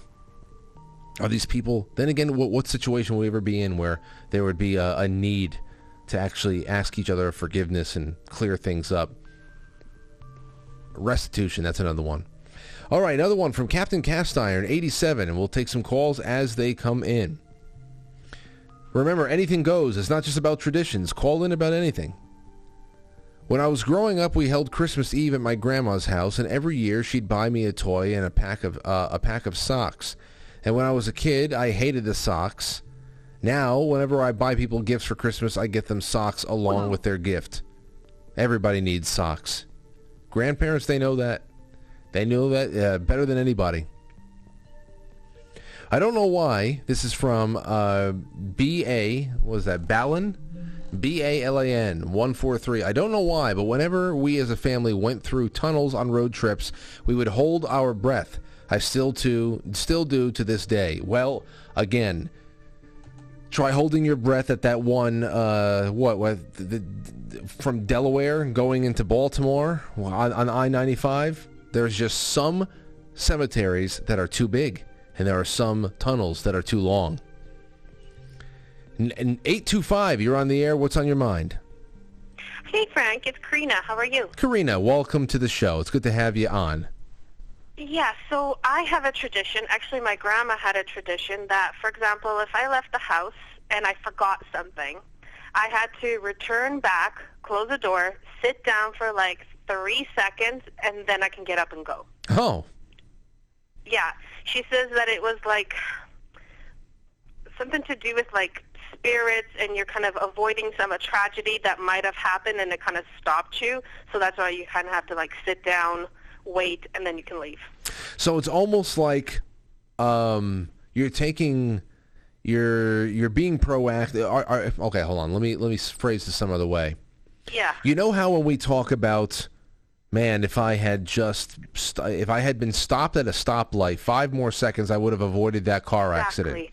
Yeah. So, okay, so you're saying by getting up and then abruptly stopping yourself and just giving yourself a five second break, you put a little bit of a ripple into space time continuum and you avoid some kind of a tragedy. Mhm. Wow. Yep. Well, that's yeah, and it's just yeah, it's just something that I've always done. Well, that's a that, that's interesting. That's interesting. You know, some some people would say you probably avoided quite a few messy situations, but you may have also put yourself into messy situations that you yeah, that's true too. that you could have avoided if you just left on time. Yeah, that's true too. so yeah, let's just let's just hope for the uh, let's just hope for the former. yeah, let's just hope for the positive that that I didn't avoid something, you know, good or bad. Right, right. That's the other thing. You could have missed out on the opportunity of a lifetime. Yeah, yeah, that's true. I'm not going to lottery. I'm poisoning the well for you on this one. What? Let me just say. Let me just ease your mind. Every every choice you've ever made was perfect. Okay. Yes. Okay. Yes, let's put that. Uh, that All Go ahead. Thank you for calling in. You're welcome. All right. Bye bye. I understand that one though. How many times have you has that gone through your head? Or what about near misses? Near misses that you say if I had left the house even 2 seconds earlier, I would have been I would have been in the you know T-boned by some car that was running a red light or something like that. That's happened more than a couple times. I had a psychic tell me once that I've I've avoided tragedy on the road quite a few times because of the angels I have looking over me. I said, "Wow, well, thank you, thank you, whoever's there, thank you." I learned a long time ago that we get two angels. We get one at conception, when we are just zygotes, and then we get one assigned to us at the time of our birth. So um, I've got to I've got to strike up some kind of a conversation with them. They definitely know me better than I know them. Hey, seven zero seven, you're on the air. What's going on? Hi, Frank. It's Dr. Hoffman. Oh, what's going on, Doctor Hoffman? How have you been? How? Just great. Just great. Hey, loved you last night on Zoe's show. It was awesome. Thank you. I had a wonderful time. Zoe is such a great guy, and from what I've I've seen in all of the chat rooms, uh, because I, I I tried to make it to all the chat rooms afterwards and just thank everybody, and people were just buzzing in their normal positive way, and I, I just I'm glad everybody had a good time together. It was terrific. It was just beautiful. Your lights were beautiful. Anyway, as far as superstitions, um, believe it or not, I still don't like to step on cracks on the sidewalk. Okay, got you. And, you know, step on the crack, break your mother's back. Yeah. And then also, um, I worked in restaurants for almost 40 years. And what happened, whenever we would clean a table and you would spill the salt shaker, you would have to spill a palmful of salt and throw it over your left shoulder. It's a left. Sh- I was going to say Or which shoulder was it? I remember that. Yeah, I'm pretty sure it was the left shoulder. Yeah, or you know, there was like a curse, and a lot of people knew about it. I was really surprised, even some of the younger people. Yeah, no, that one is pretty. Now that you bring it up, I, I didn't think about it before, but that one is pretty common. The, the the tipping over the salt shaker, throwing it over the shoulder. I just you just reminded me it was the left, but um, uh, of course, of course, what's another one? Uh, broken mirrors, walking under ladders, um, uh, yeah, um, umbrellas. Seven, seven years bad luck for the broken mirror. What about what about umbrellas indoor? You don't you don't uh, Mhm. open. Yep, not, I've not- heard that. Yeah, so I forgot about those. Th- those are all the common ones. Yeah. But Yeah. well, this is great. Anything else you got for us, Doctor? It's great to hear from you. Um, well, we used to do that thing, um, Bloody Mary in the the mirror. Get all the kids in like in a dark room, like a bathroom with a mirror, and say Bloody Mary like three or four times, and supposedly you're supposed to see her. And if you did, you were supposed to say a prayer. Well, you know, I the- mean, just stupid stuff kids do. I want to I want to know about that too because uh, not necessarily the the Bloody Mary thing in particular because we grew up uh, everybody daring each other I dare you to do it at midnight and go into your bathroom and like hell no I'm not doing Right. that but there is something um, i- in an occult in an occult way and when it comes to ritual there is something about the repeating of something three times that just charges something into I don't know into existence it gives it a little bit well, what is it what is it about that revving. Well, look what happened in Chicago. Somebody said Beetlejuice three times, and now there's that woman. Yeah, now they have a mayor. They have Lori Lightfoot as mayor. exactly. So you know, Oh God. talk about a talk, talk about a butterfly effect. Oh my gosh. Oh. Well, The worst. yes. worst. Well, thank you for this, Doctor Hoffman. I have you. I have you stored over here now. Next time I know it's you. Well, it's very nice to talk to you, Frank. Yes. No. Pleasure. Pleasure is all mine. Have a wonderful evening. You too. Okay, there you go. Um, I have a little bit more. It just came out of the the Met Gala. Uh, if you wanted uh, a reason to not sleep tonight, here is uh, Jared Leto dressing like a goddamn nightmare. There you go. There you go. This guy, I, I, uh, no, thank you, no, thank you. I actually kind of hang my head whenever he pops up in a movie that I like because he's just fucking weird. God knows what this weirdo is into. I finally watched Blade Runner 2049. Finally watched it. It's been out for a few years now, and I finally watched it. The May I think it was last week at some point. and oh man, it was good. It was good. But there's Jared Leto just you know, just coming into himself as a psychopathic, transhumanist, crazy, crazy bastard over there at Tyrell, and um, but there's a lot to be said about that movie that we got to talk about in the future especially this whole concept of you know 2020 was was very big in uh, in in the the timeline, uh, the chronology of of the Blade Runner story. 2020 was a very big year for Blade Runner, and of course, it was a very big year for us as well. But when I was watching 2049, there was this in between event that happened called the blackout where a lot of things, everything, uh, many things were wiped clean. A lot of records of old model uh, replicants and things like that were wiped clean, and uh, and of course, uh, who knows what else. As far as the nature of the blackout goes, I don't know. We're being promised several blackouts right now, if you know what I mean. So I have to watch that movie again for sure, and maybe uh, maybe we do a little something on it. Perhaps that is one of our, our film our film club picks. I don't know. That would be good. That would be good. I can't wait to do a film club with all of you guys. I got to go put a, a list together, and maybe we can just get some suggestions from people, and we'll do that together. And I, I told Rob we would do that for a for Thursday night. We can do some Thursday night film clubs where everybody watches something on a Saturday. Take your notes, your observations. We'll take calls. We'll do whatever.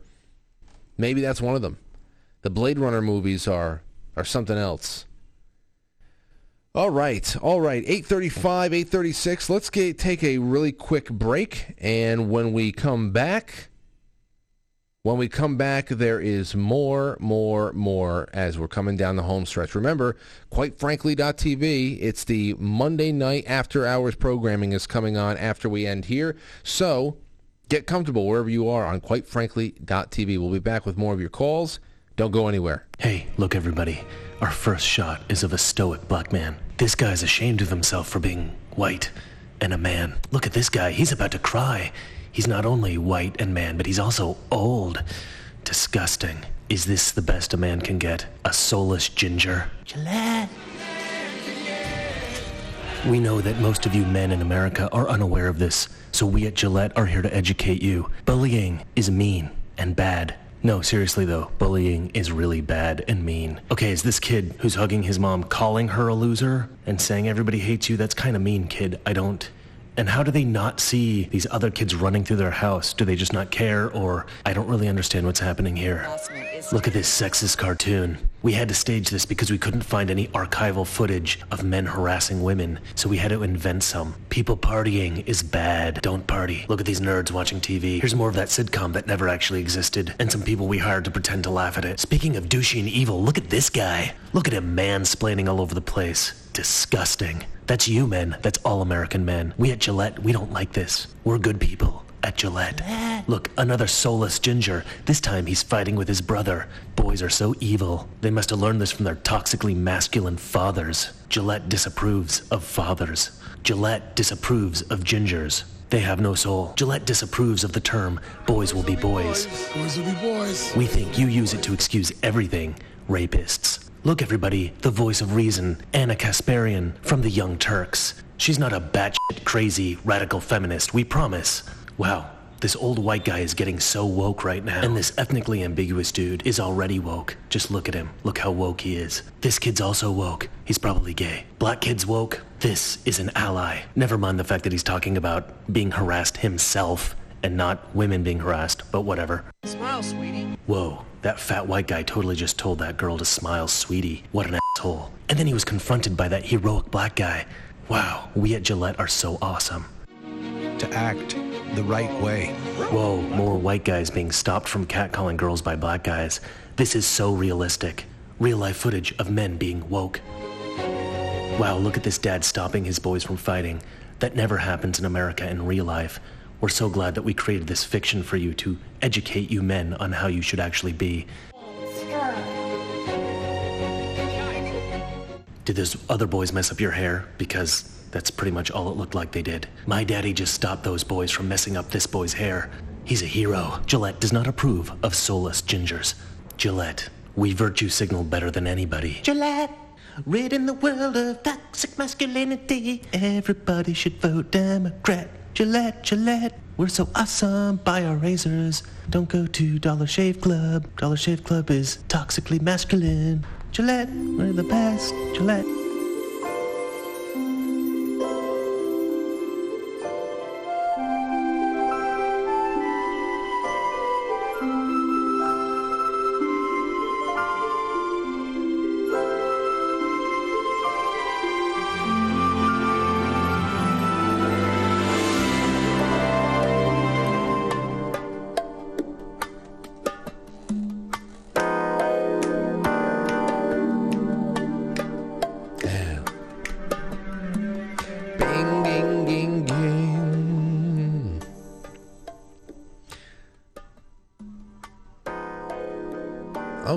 Let's get to the super chats to see how everybody's doing there. Oh, Joe Biden. Joe Biden is in the super chats. Thank God for Joe Biden. Says, come on, man. You know we have some family traditions. First is that we always sleep with our brother's wife. And we always give 10% to the big guy. That is a that's a you know that's a tradition I should start. Ten percent goes to the big guy. Everybody in my family just kicks up to me just for just for one reason or another. And Stosub, a wonderful Monday, Frank. We support excellent independent media. Thank you, sir. I appreciate you, Stosub. And in this case, I even appreciate Joe Biden for sending me that that nice little uh, that nice little thing there wonderful to have everybody out there. Really um, encourage you all to to be sponsors of this show. Here we got some tips. Here we go. Based Beard says, Frank, I haven't listened in a while, but I saw you on Rokfin and was so excited I forgot how awesome the show is, and now I'm hooked again. Don't leave. But I'm glad to have you back. Glad to have you back. I try to stay consistent based beard, and I'm enjoying uh, I'm enjoying the the people that I I get uh, messaging me that they they they came on because a friend that watches for years brought them on, and I'm know I'm hooked and hooked and hooked. Stay hooked. I'd love to I'd love to take this ride with you all and and uh, keep you in touch, and especially on Rokfin. Rokfin is one of those places where I know that no matter what happens, we'll be fine there. Uh, Patriot Angie for Liberty. Thank you for your wonderfully generous tip. And again, Patriot Angie says, We haven't heard from Jerry from Scotland in a bit. Love his accent. Does he need a marriage visa? LOL. Funny you say that. I saw Jerry was calling in. During the break, Jerry was calling in. I see a missed call. Maybe I can take his call in a second if he if he tries again. But I'm going back over to Pilled. And let's get some of these wonderful foxholers on quitefrankly.tv who support this show in such a big way. Let's see. Toxic femininity. Yes. Okay. Trevor Phillips says, I just can't stop thinking about calling someone a dick arm, like Adam Schiff. Dick arm. You know, as, as- that's the thing, you know, six years with having a dick on your forearm, as long as you can get through that if it's in your 40s, it's definitely going to be debilitating one way or another. That guy was going through a lot. He had to, he lost his member. There was a way of bringing it back. They're growing it on his arm, whatever. But you might be able to get through that a little bit easier in your mid to late 40s than say if you were in high school and you have a dick on your arm. You are screwed, and you're never getting those years back. And sometimes people would, uh, honestly, in retrospect, sometimes it's just like, well, I don't necessarily want to be in high school anymore. But while you're in it, while you're going through those years, they're pretty pretty formative years, and um, and you at least want to get your shot like everybody else. To go through it with a dick on your arm, that's much worse than the kids that are going bald. You know, I I, I started I started thinning sometime in like I can I can see the receding a little bit in, in like pictures because it wouldn't show up anywhere else. But I can see the receding in pictures. Probably around 18, I saw the first one. I said, that looks weird. I guess the sun is just penetrating the hair follicles, and that's why it looks a little lighter than the other sides of my hair. Nope. And I already told you about the, uh, the the Russian the Russian guy at, at Supercuts taunting me at 15. I don't know what he saw. Probably saw something. Whatever. Fuck him. Anyway, what was I talking about? Oh, oh yeah, but there was a couple other people that were like seriously balding. Seriously balding by 17. They were not sick either. Seriously balding. That wouldn't happen. You know, and I, and I always shaved my head, so it wasn't even something that really started making uh, making it obvious until after college. So I got through college at least, but I wouldn't have gotten through any of that stuff with a dick on my arm, just flopping around. Nope. All right, back to the pilled. Tom Ford says, but Frank, is Belushi a male or female, and why would they only make the arm penis six inches? Shameful. Belushi. That's the guy's name, Belushi? And why would they only make the arm penis six inches? I didn't even see the, the, the, the length. I didn't even see I didn't even see the length. What they didn't report on it. Astro Emmy, thank you, and Tom Ford again. Let's see. Let's take a call here. Yeah, here's one from Jerry. Jerry from Scotland. What's going on, Jerry? What's on your mind tonight? Jerry? What's happening? Uh. Okay. Well, let's see if that works a second time around. I don't know. It was just kind of pinwheeling.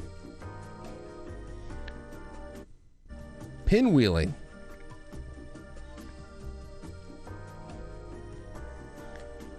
All right, and that's it. That's all we have. We have a little bit more on Rokfin. Derek Randall says, Hello, Francis. I love your playlist on Spotify. Do you have one somewhere for all of your intermission videos? If not, uh, is it possible to create one? Nah, I don't have any of that. All the intermission videos are just on my, my drive over here. It's just been a a collection that I've been building over the years. Things I find all over the place and slap together. So that's that's something that would require me to do massive amounts of uploading and I am not going to do that anytime soon. But still, Miyushu says, I just took off my pants. That's Miyushu on Rumble. So Miyushu's having a good time on Rumble, and I heard Rumble's getting more and more pantsless as the day goes on. So that's that's happy for me. Happy for all of you over there. Okay, let's try. Uh, here's a call from Dustin Kirby. What's going on, Dustin? All right, what's happening with Skype? Hold on. I have to do the old the old reset. Give me a moment.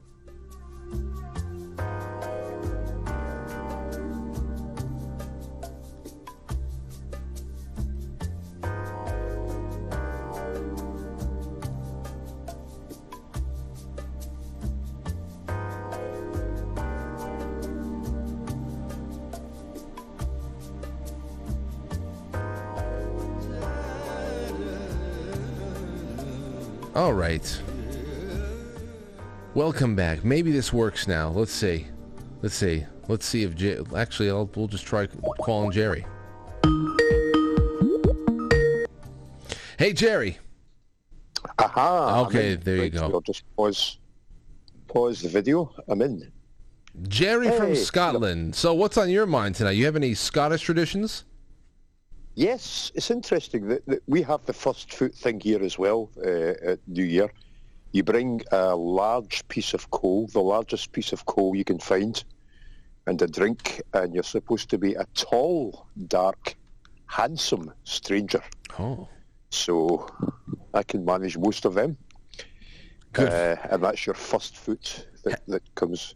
Have you ever been? Have you ever volunteered yourself? Did you ever sneak out of the house at, you know, 11:55 p.m. and then knock on the door for somebody to to to uh, give them a year's worth of good luck at at, uh, at midnight? Absolutely, it's it's uh, it's the way you do things here. Uh, you shouldn't be indoors at New Year. You go round the houses and you randomly chat. Well, you look to see if there's a light on, and if there's a light on, then it's fair game. So uh, I just got cut off there. No, no, you're here. Aye. Um, so, uh, but the one I was going to tell you about is a very, very strange one. When I lived on the island of Skye, just off the west coast of Scotland, I was walking my dog one night, and it was a moonlit night, midnight, and I looked down on the beach, and there was a white horse dancing up and down on the sand. And it was the dog that spotted this thing. The dog just suddenly stopped. It went into a point, and its hackles were up, and it was growling. And I'd never seen the dog behave like that before or afterwards. And I followed its point, and I saw this white horse jumping up and down. And I thought, how very odd, because who's got a white horse around here? And I walked down to the beach, and it was all sand, of course, it's a beach. And uh, by that time, there was no sign of the horse. And I walked all the way out to the sea, and I couldn't see anything on the sands, no hooves, no, no prints or anything from this horse. But we'd watched this thing for several minutes. Um, I thought, that's bizarre. So the next day, when I went into the post office, I said, who's got a white horse around here? And the postmistress looked at me.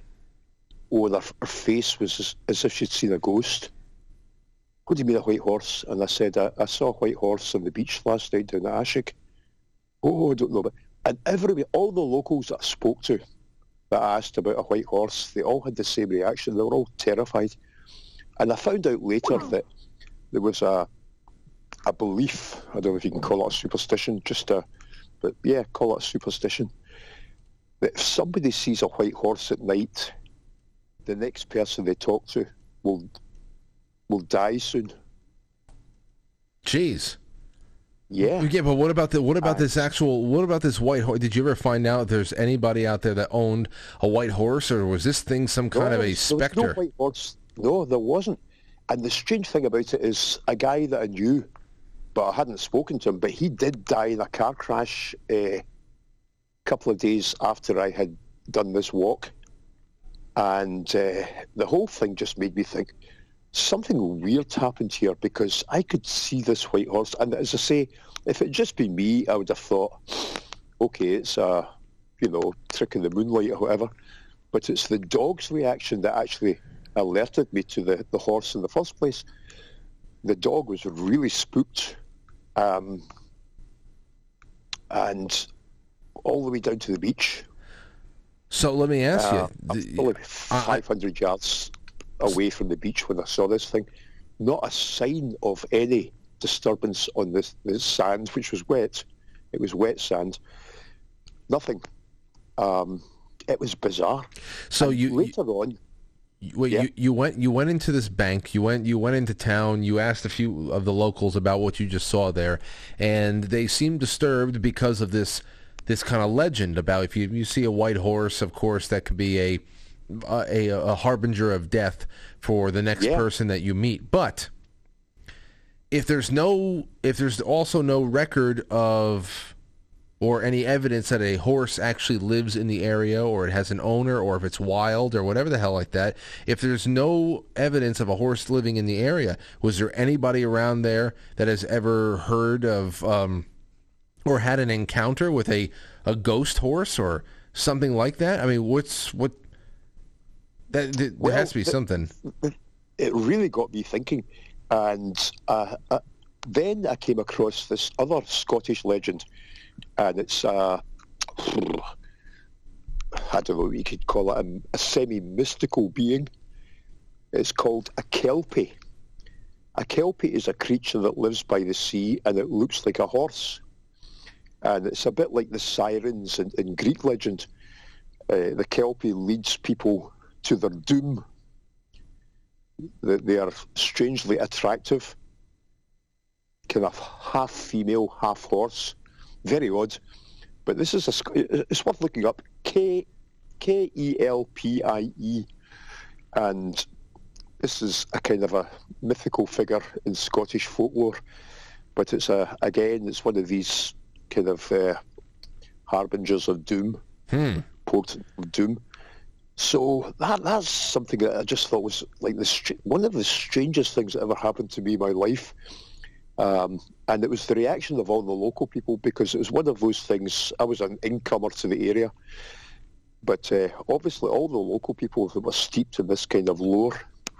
As soon as you said, "Oh, I saw a white horse the other night at, midnight," they just whoo. That's the worst thing you could have said to me. Well, you got you, So you, you need to be able to get some kind of a confirmation that other people have seen this horse that does not exist. That's that's the big. And the thing is, uh, there was a wee lassie that lived next door to me. This is quite a rural area, you know. It's it's totally um, totally rural, beautiful. So everybody knows everybody in that area. And the lassie that lived next to me, she was right into horses. She was uh, riding horses constantly. She knew all the horses in the area. There were, there were no no white horses in the area. It was the strangest thing. Even thinking about it now, the hairs are standing up on my, my arm because I saw that horse, but it obviously didn't exist because there wasn't a trace of it on the beach. Pretty weird, eh? yeah. Well, I, I appreciate. Listen, I appreciate this. We got we got a nice little a confirmation of the tall, dark, handsome uh, man that has to show up on New Year's Eve, and then of course a little bit of a local legend, local legend and lore that you have now uh, taken a, uh, a little bit of ownership over. I appreciate the call, Jerry. It's the end of the night here, but it's wonderful ending it with you. Great talking to you. And uh, people want to get over to theta.tv and boost the numbers there as well. Come over and, and join us at theta.tv where we are pioneering a new frontier. Oh yeah. Oh, it's cozy over there. Over there on Theta or Theta. Over on Theta.tv. It's the first time I'm saying it like that on this show. There's about seven people there, and you know what? Jerry is there, and he's. Uh, it's very, very cozy and very welcoming. So I hope you enjoy yourself. And thanks again for the call, Jer. Love you, man. See you later. Cheers. Cheers. Be well. There you go. There you go. You know what? And a couple more traditions I can read on before we are we are done here in about four minutes. This is from the thread. Marshmallow bottoms. In my family, when women get pregnant, they get a red ribbon or a red string, some sort, and they tie it around your baby, your belly with a, a mal de ojo, a deer eye. Mal de ojo. Supposedly, it is to prevent the woman and child from getting the evil eye. All you got to do is wear your little, uh, your your little Italian chili pepper there. Didn't tell you about the Malocchio. I guess we could have talked we talked about that. That's what this is all about. That's what this is all about. The other thing that has been co-opted by heavy metal and everything else, that's something else. That's something else. But the uh, to war off the, the evil eye, jealous eye, people who just don't like you, want to wish you harm all the time. That's why you, we we Italians we have these little these little charms and everything else, and we're we're into that. Something my father always has done in the car, whenever we pass a Catholic church, he always makes the sign of the cross. My mother too. That's when I start. I started doing that when I was a young boy as well. And I actually just asked him recently where it started, and he told me it wasn't exactly sure, but it was almost certainly it was something he remembered his my grandparents doing, always doing. Yep, just one of those things, especially our power parish. Sign of the cross. In my hometown, a traditional a tradition started in 1968 from a group of friends that organized a party on the last Saturday of June, called Friendship Party, with free uh, free flowing bread, wine, grilled sardines, with some bullfighting play. There has been conti- it's been continuous for over 50 years now, and is now a village wide event. Nowadays, everyone is welcome. Five tons of sardines, 10,000 bread loaves. 5,000 liters of wine with over 50 coal barrel grills distributing distributed over Main Street. That's amazing. NJSF, where's your hometown? Uh, well, you can. No, you don't have to tell me uh, on this, but you can email me because I would love to show up and have bread and sardines and wine. I mean, if you're in driving distance. NJ, that's that that kind of sounds like you're close, right? Is that New Jersey? That'd be fun. I'll show up with the, with the guys, and um, then just get lost in the crowd and drink wine. All right. Well, that was that was tremendous. A great, great amount of contribution here, ladies and gentlemen. So much good stuff coming in over the phone, through the official thread on Reddit. We had a good time in the first half. Now, I don't know, as far as tomorrow goes, this will definitely be something that we have to talk about. There is rumors going around from Politico, and Politico usually has an in with stuff like that. I usually trust them when they put, I may not like what they report on, but whenever they get breaking news, Politico will surprise you. Politico scoop right now 10 key passages from Justice Alito a draft opinion which would overturn Roe versus Wade. The wording of the court's ultimate ruling and the lineup of justices who support it could change. Here are 10 important passages in the draft opinion. I will get down to that tomorrow. But um, there is a little bit of a buzz. I see Zero Hedge that has shared it and a few other places. A little bit of a buzz. People are saying that we may disclose TV. This is from 10 minutes ago.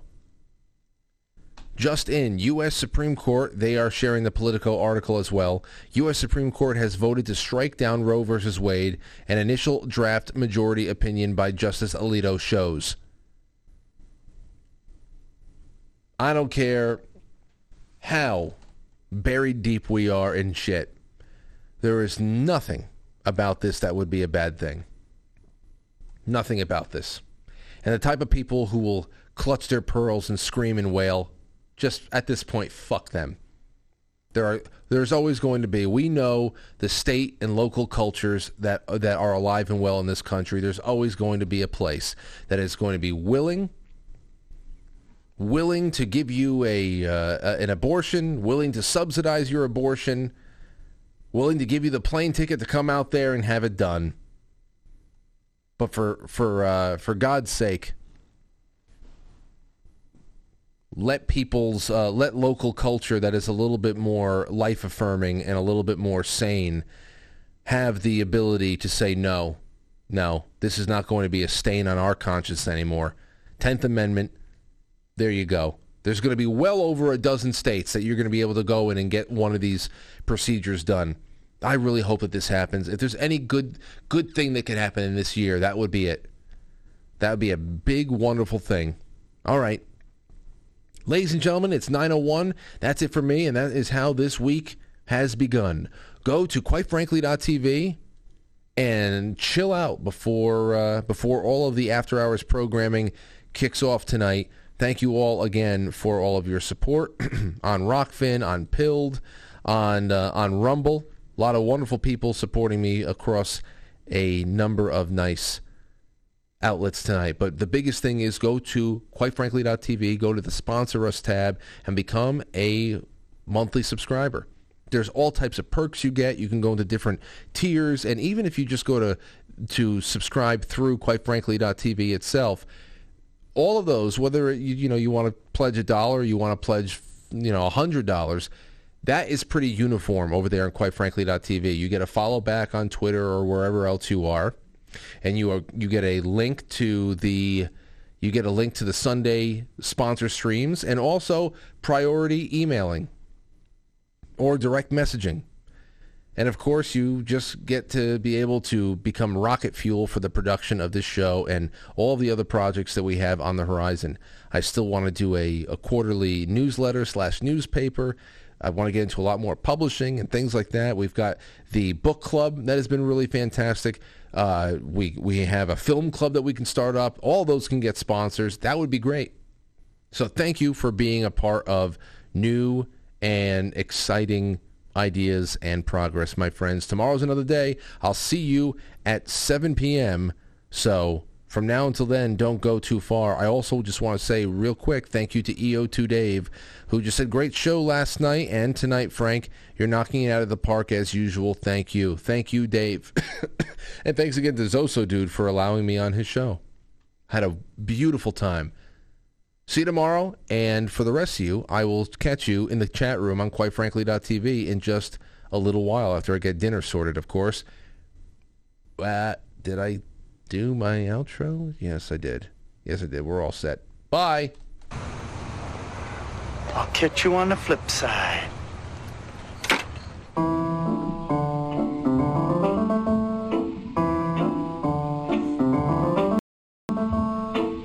Quite frankly, is filmed before a live studio audience. Now our super chatters, EO2 Dave, Joe Biden of all people, Stove and Haywood Jablomi. I didn't see that from last week. Must have been right after we got off. Thank you so much, Haywood. You're the best. Thank you to Miyushu and a, and a few others that I cannot now scroll up to on the Rumble rants because Rumble has not made that better. I'm releasing the scratching right now on Foxhole. I will be there before you know it. Thank you so much. And on the Rokfin once again. Thank you, Derek Randall, Patriot Angie, and Based Beard. Nighty night.